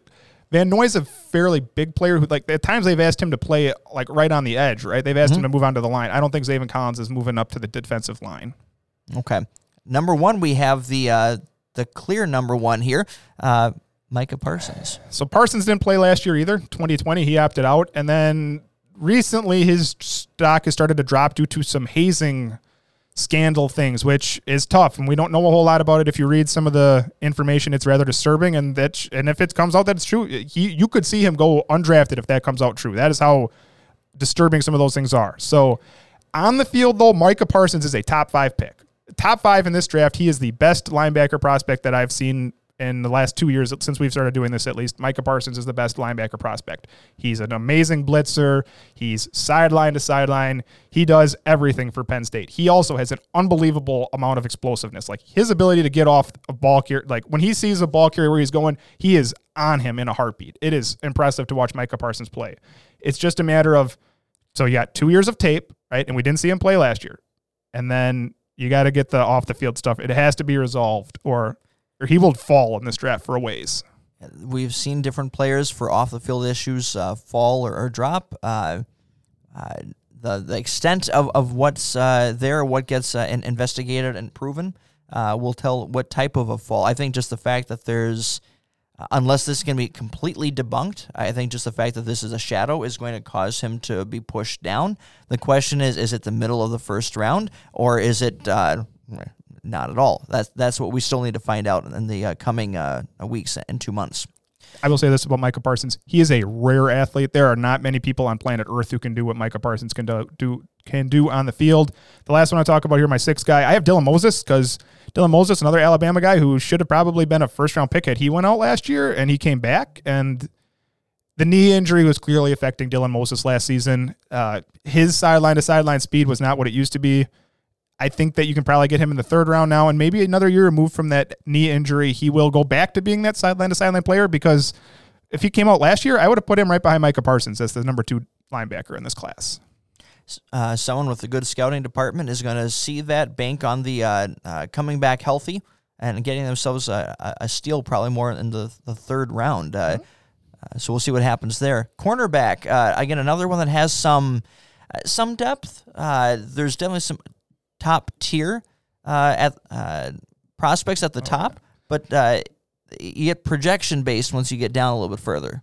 There are two incredible ones in this pros- in this class, and cornerback's another important position in the NFL. Right, it's one of the most important positions. So there's probably going to be, I could see five of these guys. Actually, all five of the ones I have on here, maybe even one more getting picked in the first round, just because it is such an important position. But there are two real rock solid ones that I feel confident starting from day one. Uh, my number five is Greg Newsome. Greg Newsome is moving up a lot of draft boards right now. You hear a lot of talk about Greg Newsome. He is a cornerback from Northwestern. I think that he can be asked. The, the advantage of Greg Newsome is you can ask him, and we should really talk about those slot cornerbacks.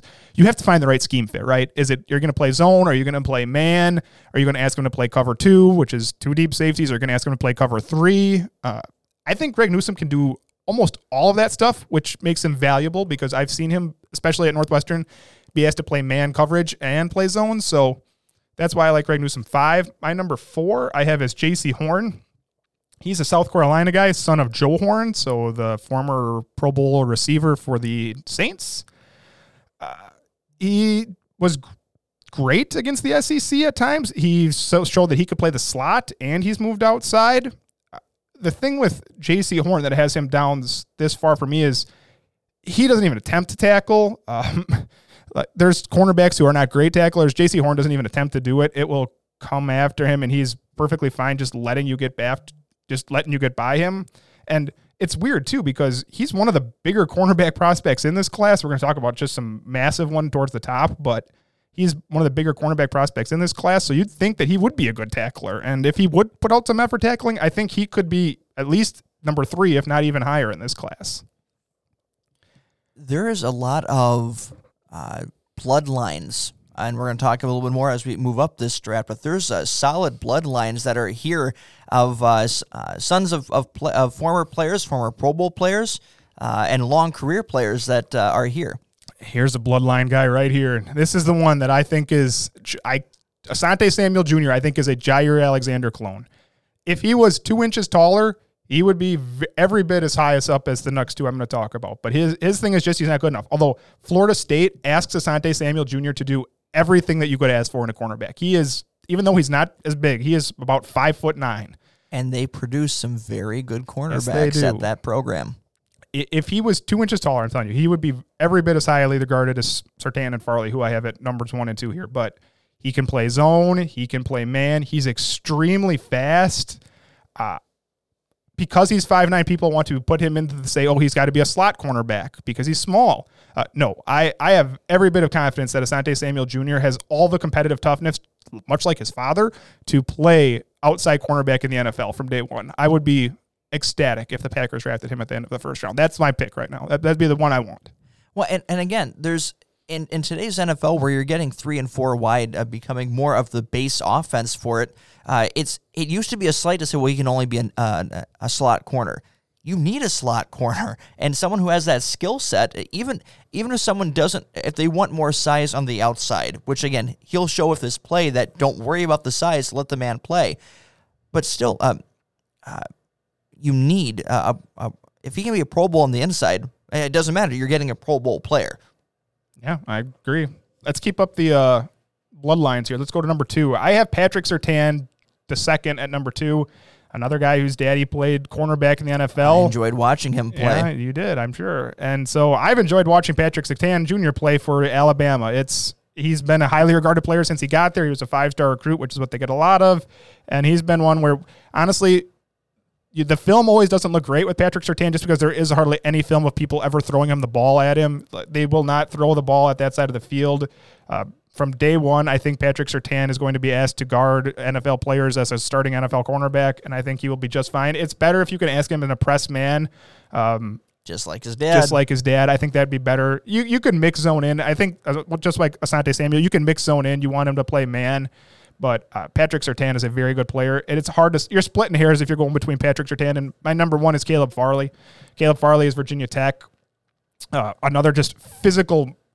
This one, it- Caleb Farley gets bumped up here because people this big don't usually play cornerback. He is about six foot three, which is really big for a cornerback, but he is every bit. He put a video on Instagram or a picture on Instagram a few weeks ago where he said he was running four two five. I don't know if he'll run four two five, but you could easily convince me that he's running four three, and I would believe that at that size. at that size. Uh, there are very few cornerbacks in the league that can do that. He has all the potential to to be a, a shutdown cornerback from day one. Like I think he could be Patrick Peterson in his first year. That's how good I think Caleb Farley can be. I think Patrick Surtain's very good. I think Asante Samuel's very good. And after that, it's it's a fit. But those three, I think, could fit in any system. and the first two, you're looking at a top 10 capable. Yep. I think that's probably going to be more like 15. I know the Cowboys would love to get one of them right away. I think that would be a great fit. Actually, Caleb Farley is kind of like Byron Jones, maybe a little, actually, maybe a little faster, but that type of player. I think that would be a great fit for one of them. But I think both of those two are gone in the top 15 for sure. Looking at uh, safeties as we complete our defensive coverage, uh, who do you have for your top five? Ready for this name? Talanoa Hufanga is my number five from That's, just, that's not a real person. from USC. So he, he's an amazing tackler. He loves he loves to tackle, but I don't know how good his coverage is. He's one of the t- the put in the box type of safeties. He loves to come downhill, come downhill and hit people. Um, it's just he had four interceptions this last season, so he it did show more coverage ability, but his best fit is going to be asked to play in the box, play your interior box role, and see if you can make some more tackles. My number four is most players, people are going to have him as number one, and that's Jevon Holland. He is an Oregon Duck. Uh, I just, I know what people see in him, but it's more projection that I think that I'm willing to give because I think some of these other players have shown it more so than Jevon Holland has. It's going to have to be the thing that Jevon Holland offers that some of these other guys doesn't is I think that if nothing else, he can play, he could play slot cornerback on top of being a safety, but that versatility, while it's great, you were talking about like jack of all trades, master of none. I some of these guys ahead of him, I trust to be more safety, better safeties than I trust Jevon Holland. I think Jevon Holland's a good player, but it could be as a slot corner more than a safety. The uh, uh, the interchangeability, the uh, the way of being able to do multiple things, more things are being asked of, of uh, safeties than ever before, of coming down to the slot or moving to the the high one uh, uh, position there. Coming down into the box. It, it's all uh, versatility is so key anymore at this position.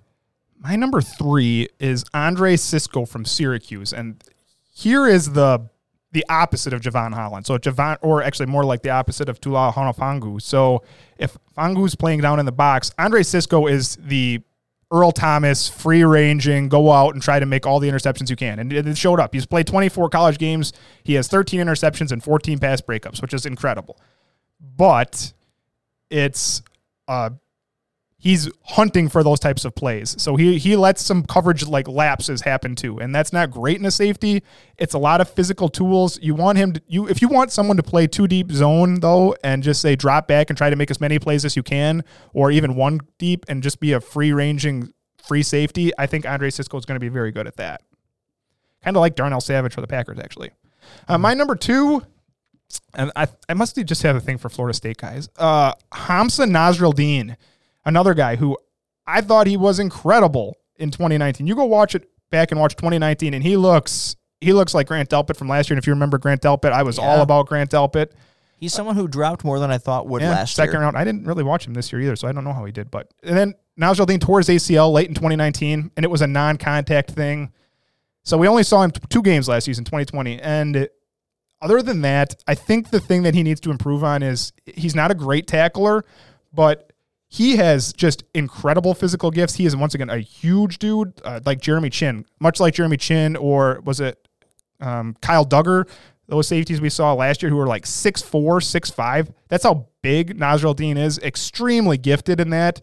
He will hit you hard. It's just a matter of is he recovered from the knee and can he play as a single high safety or is it an in the box safety?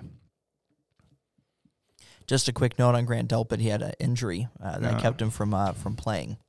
My number one is Trevon Moehrig, and that is a safety for TCU. And this is a guy here that you want him to be your free safety. This is the one I said Andre Cisco is a little more projectable. Trevon Moehrig, I think from day one, is a free safety in the NFL. Uh, not a great tackler again, but he can play man coverage if you need somebody to play man. He can play man. He can play zone. And uh, a lot of teams tried to hit him with double moves last year, and that sort of worked on him. He gets a little too aggressive, I would say, if anything. But that's what you that's what you want to coach into him. I, if nothing else, he's an immediate special teams ace. He's going to be great at that. Uh, before I get off of TCU, they had another great safety who would probably be my number one safety, named Ar'Darius Washington, but – I'm not sure Darius Washington's five foot eight. I don't think he is. I think he's about five seven and 170 pounds, and he That's plays like his position. He plays like his heart is on, like his head is on fire. He is all over the field. He hits you. He will put all the effort out there in the world, but it is just too small. Someone that can be an excellent uh, special teams ace and then surprise in uh, spurts uh, as part of defensive. Uh, I just use. can't imagine him trying to guard a tight end though. That's the thing. Like I would love to see him play some we've seen was Bob Sanders was very small, was great for the Colts, but you, those are rare players. So let's talk about the uh, the position that always gets all of the the buzz, uh, and that's the, the, quarterback position. We have a clear number one. Uh, you can put his name on the uh, on the ticket already.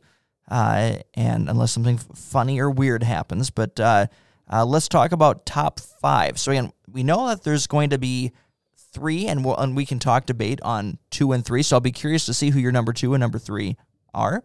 Uh, but let's talk top five quarterbacks in this draft. Uh, number five is Mac Jones. You probably saw him winning a national championship for Alabama this year. But before the season started, there was talk Mac Jones wasn't going to be the quarterback at Alabama. They have next year, you'll get to see Bryce Young, the top prospect from a couple years ago, and I believe he's going to be incredible too there. So there was talk Mac Jones wasn't even going to play for this team. Now, what we saw was he has average arm strength, but he throws a very nice deep ball. Uh, he can get it out to all the different parts of the field. And because he doesn't have as big of an arm strength as, say, a Trevor Lawrence, who we're going to talk about in a little bit here, he is a pretty good at anticipating this. Now, he also has incredible surround like incredible playmakers around him. He has incredible college protection, but he's playing in the SEC. It's the hardest conference in the league, in the world to play in, and we've seen him play at a high tier level. So, I said Jared Goff. I think that's about right. I think it's Jared Goff. I, he's not mobile at all. The rest of these guys we're going to talk about are extremely mobile. He basically, from what I've seen, he doesn't move, and so uh, he's slender. It's not very big. You're going to need to build it if you're going to put Mac Jones out there right away. You're going to need to build a solid offensive line, and we've, the Buccaneers just did that, right? Tom Brady isn't exactly a mover either, and they won a Super Bowl with him. So you build him a good offensive line, and you get him like a system that has deep shots, but you really want you want the more West Coast short attack, and then every so often ask him to chuck it deep and keep the defense honest type of thing. It's interesting the type of quarterbacks that have come through is wide wide range as far as uh, different skill sets. Normally, programs have their prototype, right? Uh, but when you look at uh, uh here, it's not always the case. You have Jalen Hurts, who fits the uh, uh, the RPO. Same thing with, with uh, Tua Tagovailoa. Jones fits more the West Coast offense style. Yeah, and the Alabama that's they've part of that's because they turn over offensive coordinators left and right because they usually get head coaching jobs. We've seen Lane Kiffin, Sarkisian yep. got one this year. He's going to Texas, but I I do think Mac Jones is going to get. I haven't graded as a day two pick. I think he'll get picked in the first round because he does play quarterback in the NFL. Uh, I don't think he makes it past the Patriots at 15 or what is it 15 that the Patriots pick at? It's 15. I was right. Look at me go. I don't think he makes it past the Patriots at 15. Think uh, Deshaun Watson attends any uh, Alabama games this year? you never know, I suppose.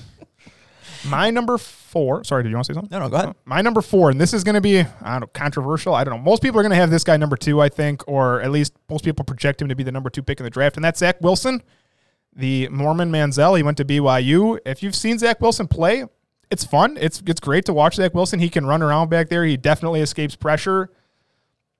I don't think Zach Wilson is bad. I really don't. I just have him behind Justin Fields and Trey Lance, where a lot of people are going to have him ahead of those guys.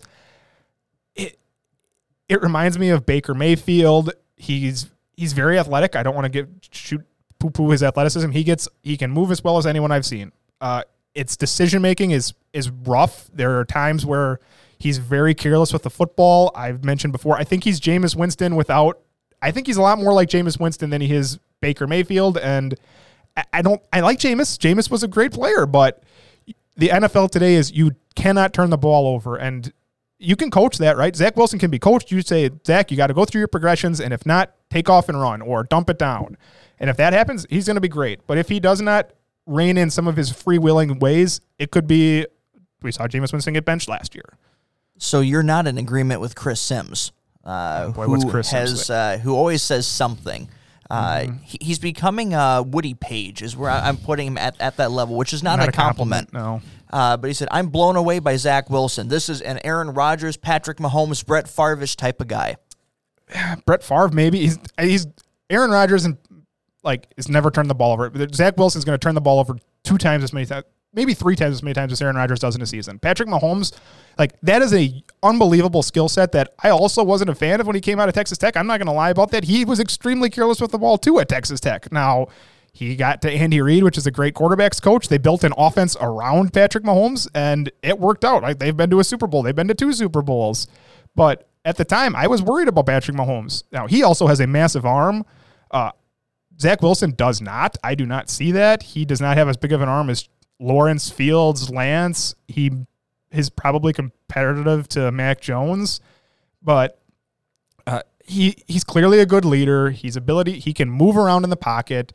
I said you could get Tony Romo, right? Like you could get someone like that. You could get I'm not saying Patrick Mahomes. I won't say that to anybody, but you, you could easily get Patrick. You could easily get Tony Romo if you built this right, where he moves around, he makes some good throws, he leads your team well. But you could get Jameis Winston. That's all I'm going to say. You could get a guy who is very physically gifted. Jameis, nobody's going to doubt Jameis Winston's physical gifts, but if you cannot rein in the bad decisions, it's a lot of turnovers and it's it's a bench roll. Decision making and progression reading. Those are the biggest qualities that make or break a quarterback at this level. Number three is the hardest one to to talk about here. Not talk about, but to evaluate because he's extremely young. I think he's the youngest player in this class. He's just turned 20. He was born in the year 2000, which makes me feel really old. Uh, Trey Lance. He also only played one game last year because he went to North Dakota State, and so they didn't. They only played one game last season. But the last time we saw Trey Lance play, if you haven't seen the numbers, it is incredible. I think it was 39 touchdowns to one interception between his rushing and his passing. He's asked at North Dakota State, they famously ask you to do a lot. That's where Carson Wentz went. They famously ask you to do a lot as a quarterback, like an NFL set where they ask you ask you to watch a lot of tape. He was calling out protections. I, I heard that on I think it was Dane Brugler's podcast. Where he was asked to call up protections, he was asked to make adjustments at the line. A lot of these college quarterbacks are not asked to do that. It's here's the play, run it. And so he's more of an NFL ready passer, I think, than some of these guys, even though we, we didn't see him play this year. And physically gifted, uh, there's nobody more physically gifted. Not maybe Trevor Lawrence, but I'd even say that Trey Lance is more physically gifted than Justin Fields. He is that type of a, an athlete. He can run as well as anybody. He has extremely good accuracy when we've seen him play.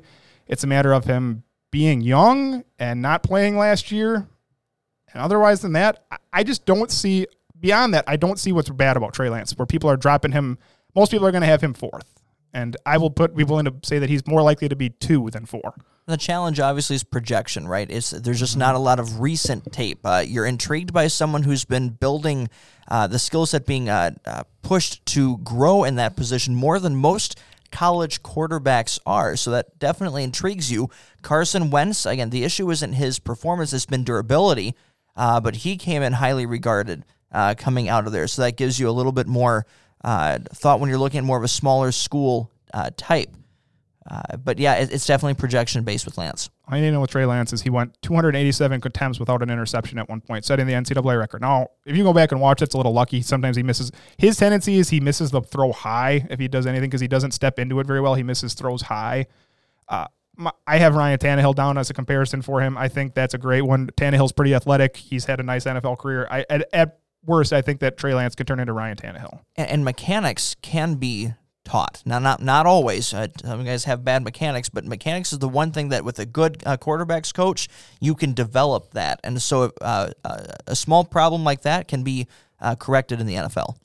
My number two was Justin Fields, and I think it's because he plays at Ohio State and he is such a notable college football player. He went to Georgia famously and transferred out of Georgia because he wasn't going to get to play.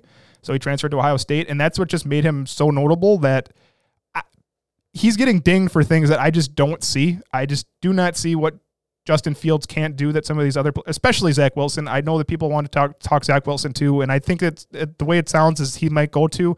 I just don't see how Justin Fields isn't a better prospect.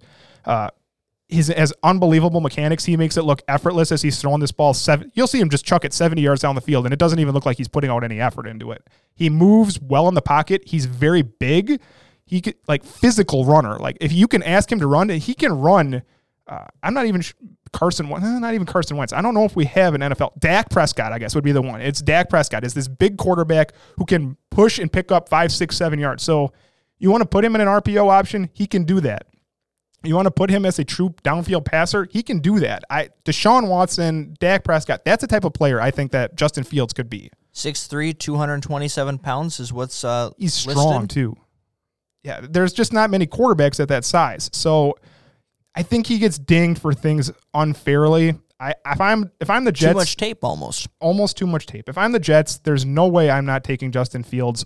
If, if I do decide to take Zach Wilson, like I, I, I like Sam Darnold. I said that before when we started this, but if you're going to take a quarterback, to me, it's Justin Fields. I just think that it's it, it's an unbelievable skill set that all you really need to teach Justin Fields is you have to get off your first progression. You have to get through two, three progressions, then run. Don't go through his thing right now is he wants to see one. If it's not open, which at Ohio State, a lot of times they were open because they have an unbelievable offense. Throw or go. Yeah, it was throw or it was take off. If you can get him to go through three progressions and then run, he's going to be unbelievably good in the NFL. This is another one we'll look back on in the uh, in a year's time, and we do a review to see uh, Was I uh. Justin Fields uh, with that. So we will turn our attention to uh, running back. You didn't even let me say number one. Oh, I guess I could let you uh, go ahead and go for it. Well, number one is Trevor Lawrence. There isn't a whole lot to say here. Uh, it's the he's been the number one. Pro, he could have been the number one pick if he'd have went out the last two years. Obviously, he legally he couldn't until this year or the rules was. But it's a huge arm. It's unbelievable skill set. It's just little bit of decision making there, but that's picking a nit. And so we have, uh, uh, like I said, you could easily see one, two, three uh, with Lawrence Wilson Fields in whatever order for uh, for two and three. Most likely, you can make a case uh, for uh, for both, and uh, as well as again, there's two other quarterbacks that are likely to be taken in the first round. I, I guess uh, before we moved to running backs, is there a a second to fourth round, like middle round quarterback that is worth developing that might have an opportunity? Yeah, my late quarterback that I like is Shane Buechele. Uh, he went. He started at Texas. He's been at SMU the last couple years. Uh, it's kind of a rhythm passer. He's not very big, whereas he's only six one. And I think that if you had him, I have down Colt McCoy, like a career NFL backup who's been solid his whole career, can step in when you need him, can run a different offense. That that's who I think Shane Buechele can become in the right fit.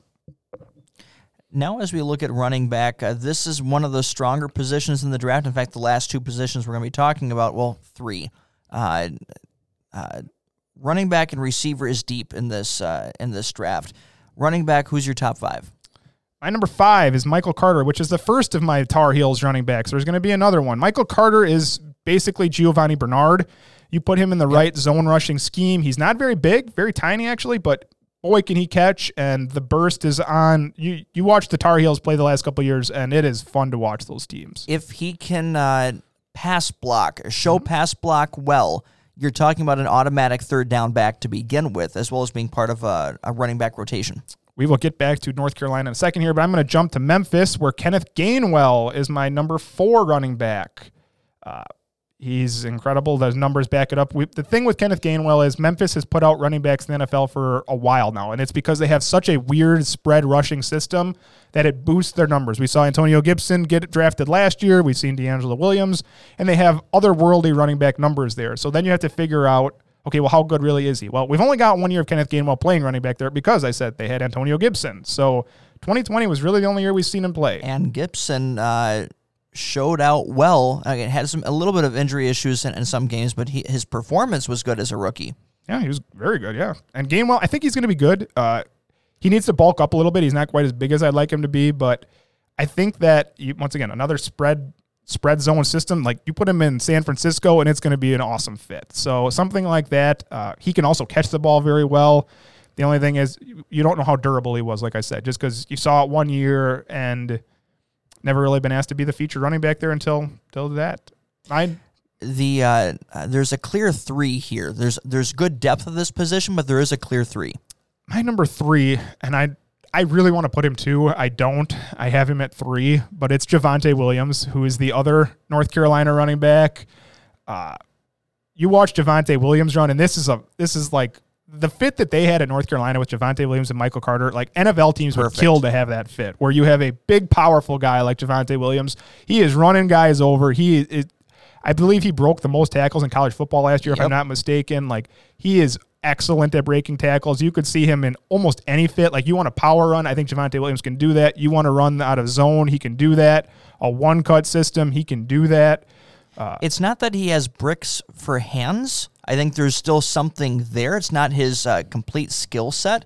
But when you had Carter there, he wasn't needed for that. Yeah, and they both got asked. They got asked to run like different routes. You see a lot of like little option routes. They would ask Michael Carter and Javonte Williams to run like wheel routes up the sideline, which you don't see a lot of a college football. We're going to talk to another. We're going to another guy in a second who can do a lot of that too. But I have Todd Gurley down for Javonte Williams. I actually don't love it. I think he might be better than Todd Gurley. Like I know that a lot of Early people Todd Gurley. a lot of people say Nick Chubb, and that's probably a better fit. Actually, is Nick Chubb, who's got Yeah. very good hands and can push it up the field. So Javonte Williams is going to be very good in the NFL. I would love to put him two. I still have Travis Etienne at two. he just has that home run potential. I mean, that ultimately, that's uh, he can uh, he can take it to the house and anywhere that he is. If he gets that open spot, uh, he's dangerous in uh, in open field. Oh, he's a nightmare when he hits in the open field. He, he's got unbelievable contact balance. Like for a guy, he's not nearly as big as like Javonte Williams is huge. I don't know how big Travis Etienne is, but he is not as big as Javonte Williams. Uh, he can catch the ball. He's not very good at pass blocking. He's not very good at that. They've never really asked him to do that too much, but he just gets he's late getting there, and that's his problem. But as far as running back goes, like I don't know how many games I saw at Clemson where he would have 15 carries and he would have 200 yards rushing. Now that's partially because teams are worried about Trevor Lawrence, but Travis Etienne gets by you. There is no more explosive player right now in the NFL. There, he is probably going to be the fastest running back the day he steps in the field in the NFL. 5'10", 205 pounds, It's actually more heavy than I thought he was, but which means he can still operate as an in between uh, uh, the tackles. He also has a back. little fumbling. I mean, he's not a bad fumbler, but he has had some It is a fumbling issues. So he, he's got to deal with some of that. I, I do think that Travis, I do think Travis Etienne is probably still going to get picked second. Uh, there was a lot, a long time where a lot of people thought he would get picked first as a first round pick. I think he's a second round pick. I think Javonte Williams is a second round pick. I actually think all four of the guys I talked about so far could go in the second round. This last guy though that I Zone have, scheme fit would probably be the best uh, for him. Oh, for Etienne? Oh, yeah. yeah. If you could put him in a zone scheme, absolutely. The number one guy I have, though, I think Keek is going to go in the first round uh, just because it's he does all of this well that we've talked about. He is built extremely well. He's got he can take a pounding. He's he can run people over. He can catch the ball like probably the best of this class actually, which is unbelievable for a man that big. But Najee Harris, Alabama, uh, he takes on contact. He falls forward. He can catch. He can block. It is just a matter of what scheme you're going to put him in because he is going to be successful in any one of them. I think I have almost no concerns about Najee Harris being good in the NFL. Scouts have rated him as higher than Derrick Henry. Uh, now, Derrick Henry obviously is a little bit more of the like the the pound you into the, the ground type. Harris can do that, but what sets him different is that he does have that receiving uh, capability. That's uh, a very much a strong uh, strong suit. I have Matt Forte down from my Najee Harris comparison, who I think he had a couple hundred Yep. reception seasons, and I, I think I'm not saying that Najee Harris is going to catch 100 balls, but if you told me that Najee Harris, I'd- if he lands in the right spot, has a thousand yards rushing and 50 catches as a rookie, I would not be surprised at all. Omar Kelly of the uh, Sun Sentinel in the in Miami uh, is uh, pounding the table for him at 18. A lot of people are. A lot of people are. Another guy, like he has, I think, one fumble in his two seasons as a starter at Alabama. So you're not going to worry about him fumbling the ball. He's going to catch everything. He once he sees a hole, he hits it, and that would be perfect fit for them. I think. running backs are almost to the point of being underrated, uh, but that's because there's there's quantity uh, that also produces quality. This position is pushed down both in free agency as well as in the draft. Uh, do you think his talent is enough? It's been a while since we've had a running back taken in the top half of the first round or close to that. 18 is, you know, right at about that that first point. Do you feel that he's at that level to be taken there, or do you think that ultimately that he- slides down? I'm trying to go back and see when was the last time we had one. It was. Uh, Josh Jacobs went 24. Um, that's a good question. I know that I think it was Charley Casserly maybe or someone has him going at like three, and I was like, uh, no, that ain't gonna happen. We have. I don't know if we'll ever see another running back go at three. I know Brian Flores. Uh, this is his type of guy, uh, but not at three. I, I think e- 18 is very possible, which for an for a running back at this point, you, we saw Jonathan Taylor fall the second round, right? Jonathan Taylor was unbelievable last year, and we saw him going to the second round. So could he go at 18? Yeah, I think Najee Harris could go at 18. Uh, Leonard Fournette went five. That was the last time we saw someone really go high. It was four to the Jaguars. I think that actually Najee Harris is a better player than Leonard Fournette was at that point, but the NFL's changing. So I don't think it. I don't think he's going to go in the top half. I think he'll go in the back half of the first round. I man, I do believe he's a first round pick, like uh, uh, like Clyde Edward Helaire was. Uh, but uh, and, and I'll be honest, I could actually see Javonte Williams sneaking into the end of the first round because people love his physical style. I think that the upside is there, kind of like a uh, that he'll get an AJ Dillon type of push as far as someone who's making the the, the decision making on teams. I think he gets bumped up, and if a team realizes they want him, uh, and they're not going to be able to get him in, in the second round to jump the line to get him. He's the one I could see. I could see him actually being drafted over Etienne. Not, I, Oh, yeah, I I, I think he's a. I think Etienne's a better talent. But as far as a team trying to get that right fit, I could see him jumping in that and still sneaking in the end of the first round. I absolutely could buy the Javonte Williams gets picked before Travis Etienne. That I'll agree. I don't know about the back end of the first round. That we'll have to look at that sometime. But I, I don't think necessarily that's the right value fit. I just could see it happening. Uh, let's take a look at uh, tight end just a, a little bit here. I kind of lumped them with with receiver, but Oh, I can do there's there's uh, there's the obvious number one who you could you could evaluate. People called him Mike Evans as a potential uh, receiver and, and that line. And if you take a look at his tape, my goodness, uh, there's a talent there. let me do the big three at tight Yeah, ends. How about yeah. that? There's three really big name tight ends. There's Pat Freiermuth, who is a Penn State guy. He is more of Classic. the classic tight end set. Like he can block. I've seen him align right. Like he can play along the line as a normal tight end. He can get split out wide. Uh, I've Baby Gronk is a name I've heard. Baby heard- Gronk. Yeah, there's a lot of baby Gronks in the NFL in college Yeah. football nowadays. Uh, Everyone's I do Baby think Gronk. that there's a chance that he gets picked by Tampa Bay or Tampa Bay by Kansas City at the back end of the first round, and it could be a replacement someday for Travis Kelce. I think that would be a great fit. Uh, number two, I actually have is Brevin Jordan. Brevin Jordan is not the traditional tight end like Patrick Freiermuth is, but he is another just dynamic weapon. This is a Miami guy, and he can move, uh, exciting, like Darren Waller type of abilities in the open field, but they don't really ask him to run much of a route tree. You don't really see him do a whole lot. And I'll say this: he will give it all, his all at run blocking. I've seen him like try to run block.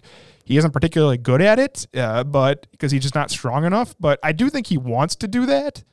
I, that's why I have Brevin Jordan ahead of Pat Freiermuth. I think a lot of people probably have Pat Freiermuth higher just because it's more of a n- traditional skill set.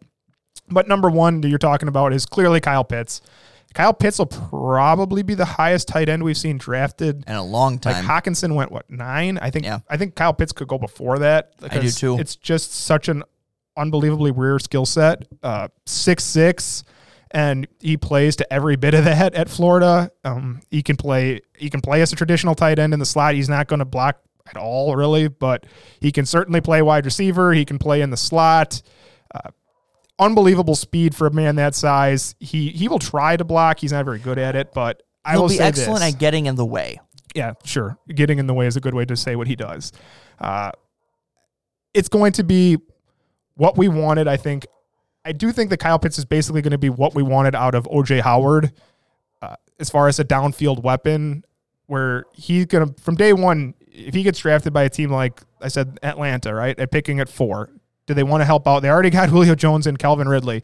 You add Kyle Pitts to stretch the middle of the field, and it's going to be incredible. I, I think he's going to be. He has the best ball skills of a tight end that I've maybe ever seen. It's it's that impressive. He, he already has uh, Pro Bowl talent at the tight end position on day one. Uh, and it's not just the uh, his catching skills that are there. If you watch some of the the tape that's out there, his start and stop ability is just unseen for that position, which is why some are calling him more like a Mike Evans type. Oh, yeah, uh, that he could be more of a and truly end up being a receiver over a, a tight end with time in the NFL. Uh, His route running is he, he has receiver level route running skills. He he absolutely he was a quarterback if I'm not mistaken in high school. I'm pretty sure he was a quarterback in high school, and you can see it the way he plays. He knows how to get open. He knows how to make himself uh, available to a quarterback. That's the reason Kyle Trask had such a great year, and I don't really think Kyle Trask is particularly good. Is Kyle Pitts can catch everything thrown his way. He has a huge block or a huge radius, and we're gonna talk. I don't know if we'll talk about him. I don't like Kadarius Toney that much, but they had another guy named Kadarius Toney who was a great receiver, and so Kyle Pitts, Kadarius Toney. That's why Florida was great this year. Kyle Pitts. There's very few cornerbacks from day one in the NFL going to be able to guard him one on one. I'm I would love to see him. Honestly, my uh, Dolphins vision would be Pitts at three, Harris at eighteen. If you want to see what an elite level RPO offense looks like, think of the the, the base set. If you added, uh, let's say Curtis Samuel in uh, free agency, so you have uh, Parker uh, and Samuel at, at receiver. Uh, Samuel still has a four three four four speed to get deep. You have Pitts and Gesicki at tight end. You can run a two tight end set with Najee Harris as your running back that you can split out four wide with those guys. You can come in on a two tight end set. Uh, Najee Harris can do either run or uh, or pass. Uh, what what base defense are you putting against that? When you have a two tight end set, if they split out four wide, if you put in like an extra linebacker or something, you can spread them out.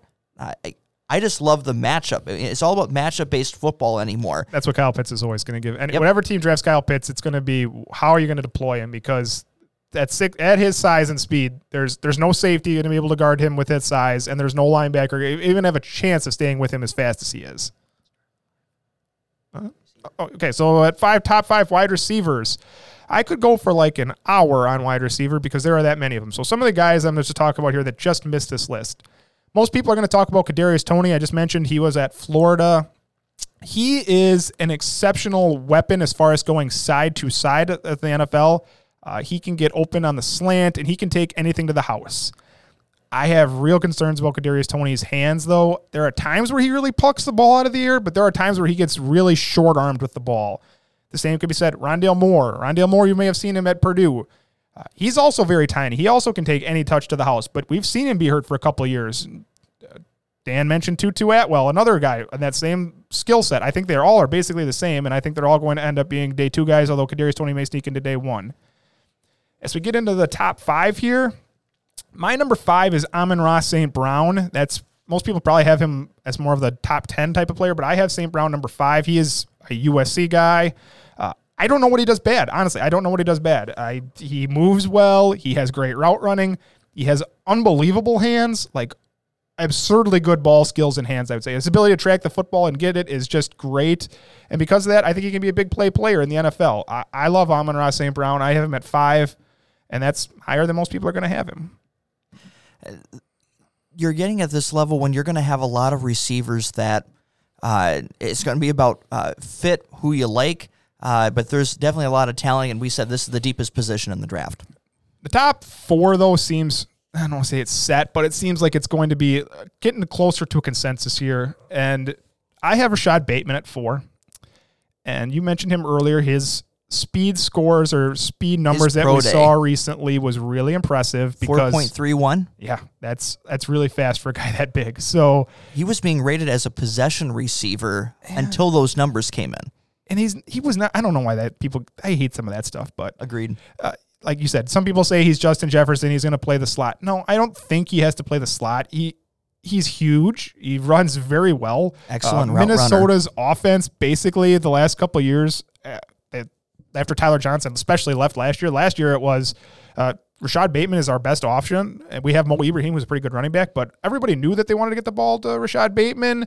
But because he has such a massive catch radius, catch radius, like they couldn't really stop him. So I would say this: uh, he's probably the one that I think is like compa- like toughest. I don't know if that's the right way to say it, but like I have, if you give the ball in a one-on-one situation, I feel like Rashod Bateman's coming down with that ball most of the time, and he's a very good route runner.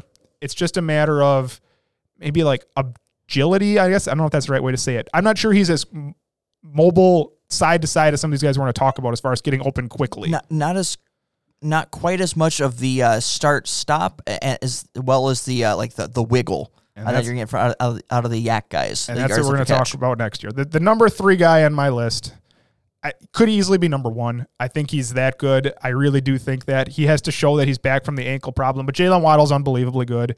Uh, he suffered that right ankle in October, and he played in like half a dozen snaps in the national championship game because he's super tough. But I don't know why he did that. He really didn't need to. But he can play in the slot. He can play outside. He is unbelievably hard to like a, amazing route runner. He can catch anything. He is so fast. We have seen him return multiple punts, so he has that type of big play ability. If there is a Tyreek Hill in this class, it is Jaylen Waddle. That that is the one player that could be that. Uh, he he's amazing. I think. Yeah, I, the health is, is the only thing that's uh, uh, preventing him from this discussion. But with time now, he's coming up into it. Uh, and uh, I'm curious actually who you have number two because that'll tell me who you have number one. I still put Ja'Marr Chase at two, although I do think Ja'Marr Chase is going to get picked first. I still put Ja'Marr Chase at two. We didn't see Ja'Marr Chase last year. He opted out. So we've seen basically one year out of him. It was the true sophomore year where he set records, right? He set the SEC record for receiving yards and touchdowns with Joe Burrow as his quarterback. And He's shredded. He has unbelievable his technique. The reason that Justin Jefferson got labeled as a slot player was because Ja'Marr Chase was so good on the outside that Justin Jefferson did play a lot of the slot for LSU, but it wasn't because he couldn't move outside. It's just a matter of you've seen Chase one time with an unbelievable offense with the number one player in the in the draft. Like Joe Burrow is his quarterback. Um, he has um, great athleticism. I don't know how polished he is. I just wish it was a larger sample. Now that being said, he's the number two player in this draft. I think that Ja'Marr Chase from day one could start as a a primary receiver for a team. I think that you could get DeAndre Hopkins out of Ja'Marr Chase, and I wouldn't be shocked out of that. Like I said, I, it's going to be a matter of fit. If you're looking for a guy who's uh, has the the full height weight that you're looking for, uh, they can be outside. You can move them inside. Who can cover all all three uh, receiver positions? Yeah, th- th- this is the the prototype that is there. Like you said, there's just it's been a year, uh, but the the record-setting numbers that he produced with Burrow again does make me wonder if he's available at five. Uh, I, I can't say I used to say Cincinnati was a slam dunk for an offensive lineman. I'm not hundred percent sure if he's on the board, if that's necessarily a slam dunk yet. I, I honestly hadn't even thought of Ja'Marr Chase to Cincinnati, but it, it does make sense. They have Tyler Boyd and AJ Green's a free agent, right? So Mm-hmm. yeah, he would certainly replace AJ Green as the primary receiver in that offense. My number one is Devonta Smith. And Heisman winner. the Heisman winner Devonta Smith, the best year I've ever seen. He is he is not the physical specimen that Ja'Marr Chase is, though. That's the difference, right? Ja'Marr Chase, if you look at him on field, looks like a otherworld talent. He is I don't know six two maybe and shredded. Devonta Smith is probably barely six feet tall and he might weigh 175 pounds. But he is an otherworldly route runner. Like his ability to get open is I've I texted you in the middle of the season multiple times. Like Devonta Smith is Marvin Harrison. Like he is a Pro Bowl Hall of Fame level route runner with absurd hands. He catches everything. He can run the entire route tree. He can run short and get open. He can run to the middle routes and get open. And he can run deep at his size and get open because he is unbelievably fast, even though people don't give him enough credit for how fast he was. Uh, I would say Yeah. for his size, he is dominant at the catch point. Like he's going to have a hard time, I suppose, against super large cornerbacks. Like I'm not sure if he if That he'll be able do to get off the line. well. Like, like that can press him well. Now, can he work That's on his release? number. That that is the only way that I see him getting stopped in the NFL. Otherwise, you could if you told me that he came into the first year in this league and you had to, you could put him in the slot. I know you can put him in the slot and he's going to get open immediately. Like at worst, he's going to be an unbelievable slot option. At best, you put him opposite a player like uh, like okay, I don't want to say Ja'Marr Chase. You put him opposite of Davante Adams. Now I know he's not going to fall to the Packers, but you put him where you have a primary X receiver and you let him play, or a primary Z, and you let him play the X. Matchup based. It- you, there you is move him around. no cornerback in the NFL going to be able to hang with this guy. I, I multifaceted. We've seen him return punts for touchdowns too. So people say, "Oh, he's not super explosive." No, he is. Like he can get open. He absolutely destroyed Ohio State in the national championship game. It was a one man show all season. He looked amazing. And it needs to be stated that he did this against first round secondary talents, guys who are now producing well in the NFL as cornerbacks. It's always- he, and the SEC, uh, he is battle tested. It's always been with him. Okay, but yeah, he plays on Alabama, so he doesn't get the focus. There's Jerry Jeudy. There's Henry Ruggs. There's Jaylen Waddle. Jaylen Waddle got hurt. Everybody knew the ball was going to Devonta Smith or Yes. Najee Harris, and he just kept getting open. He torched people all season long. If he weighs, if he was 30 pounds heavier, there'd be no doubt in my mind that he would be the top receiver in this draft. He would go in the top five picks. I don't know how big he is. I don't know if he weighs 170 pounds dripping wet. He might not weigh that much. But I've seen I've never seen I I just can't say that. I've never seen a player that has that gets that open when everybody knows he's getting the ball and he never drops anything. His hands are absurdly good. You give him to me in the top 5 and I would feel great about that all day. I don't know if, if Waddle gets into the top five like overall pick conversation. Uh, it's it's just the injuries is enough that's going to keep that out. But I think it's going to be interesting to see who goes first. I'm throwing Kyle Pitts into this mix, and you have DeVonta Smith, you have Ja'Marr Chase, and you have Kyle Pitts, and I can't say right now uh, which one will be picked first. It's it's going to like it's to be a fit thing. Uh, the Dolphins, they have DeVante Parker. If you trust DeVante Parker, Jamar Devonta Smith is great, right? But like you said, you trade Kyle Pitts and he's probably a foot taller and weighs 100 pounds more than Devonta Smith. And you, that's a weapon that you can't do. And then Ja'Marr Chase is maybe in the middle. I said, Ja'Marr Chase, you could tell me that you get DeAndre Hopkins, and I would say that's that's believable, right? A, a guy that could come in, you might have to double team him from day one. He could be that good. And so I, I it's hard to say that there's a bad pick. If, if either any of those guys go in the top 10, it's hard to say it's a bad pick. No team is going to be unhappy getting any of these players. No. So with that, there's the the top five uh, at the, the big board is is here to know uh, a bit of background on the players that are uh, going to be talked about for the next couple of months and leading into the mock drafts uh, and uh, getting to that time. Uh, we will have another. NFL Draft podcast. When we get to draft weekend, we'll have, or the week before, we will have our official mock draft that we'll throw out there, and then we'll have our, our recap podcast as well. Uh, so uh, enjoy the. Uh, uh, there's plenty of mock draft coverage to be found. Uh, enjoy right, the. Uh, enjoy it to your heart's content, and we'll talk to you a week of the NFL draft. Back to the 1983 National Football League Draft. And with the first round pick, John Elway, Jim Kelly. Welcome back to the Draft, and with the first round pick, Dan Marino. I really don't. NFL draft. And with the first round pick, Deion Sanders. I was kind of scared. I thought Detroit was going to take me. I would ask for so much money that I had to put me on layaway. welcome back to the NFL draft. Good young players. With the draft's all about year in and year out. welcome back to the Draft. And with the first round Aaron Rodgers. welcome back to the NFL draft. I've never seen anything like this.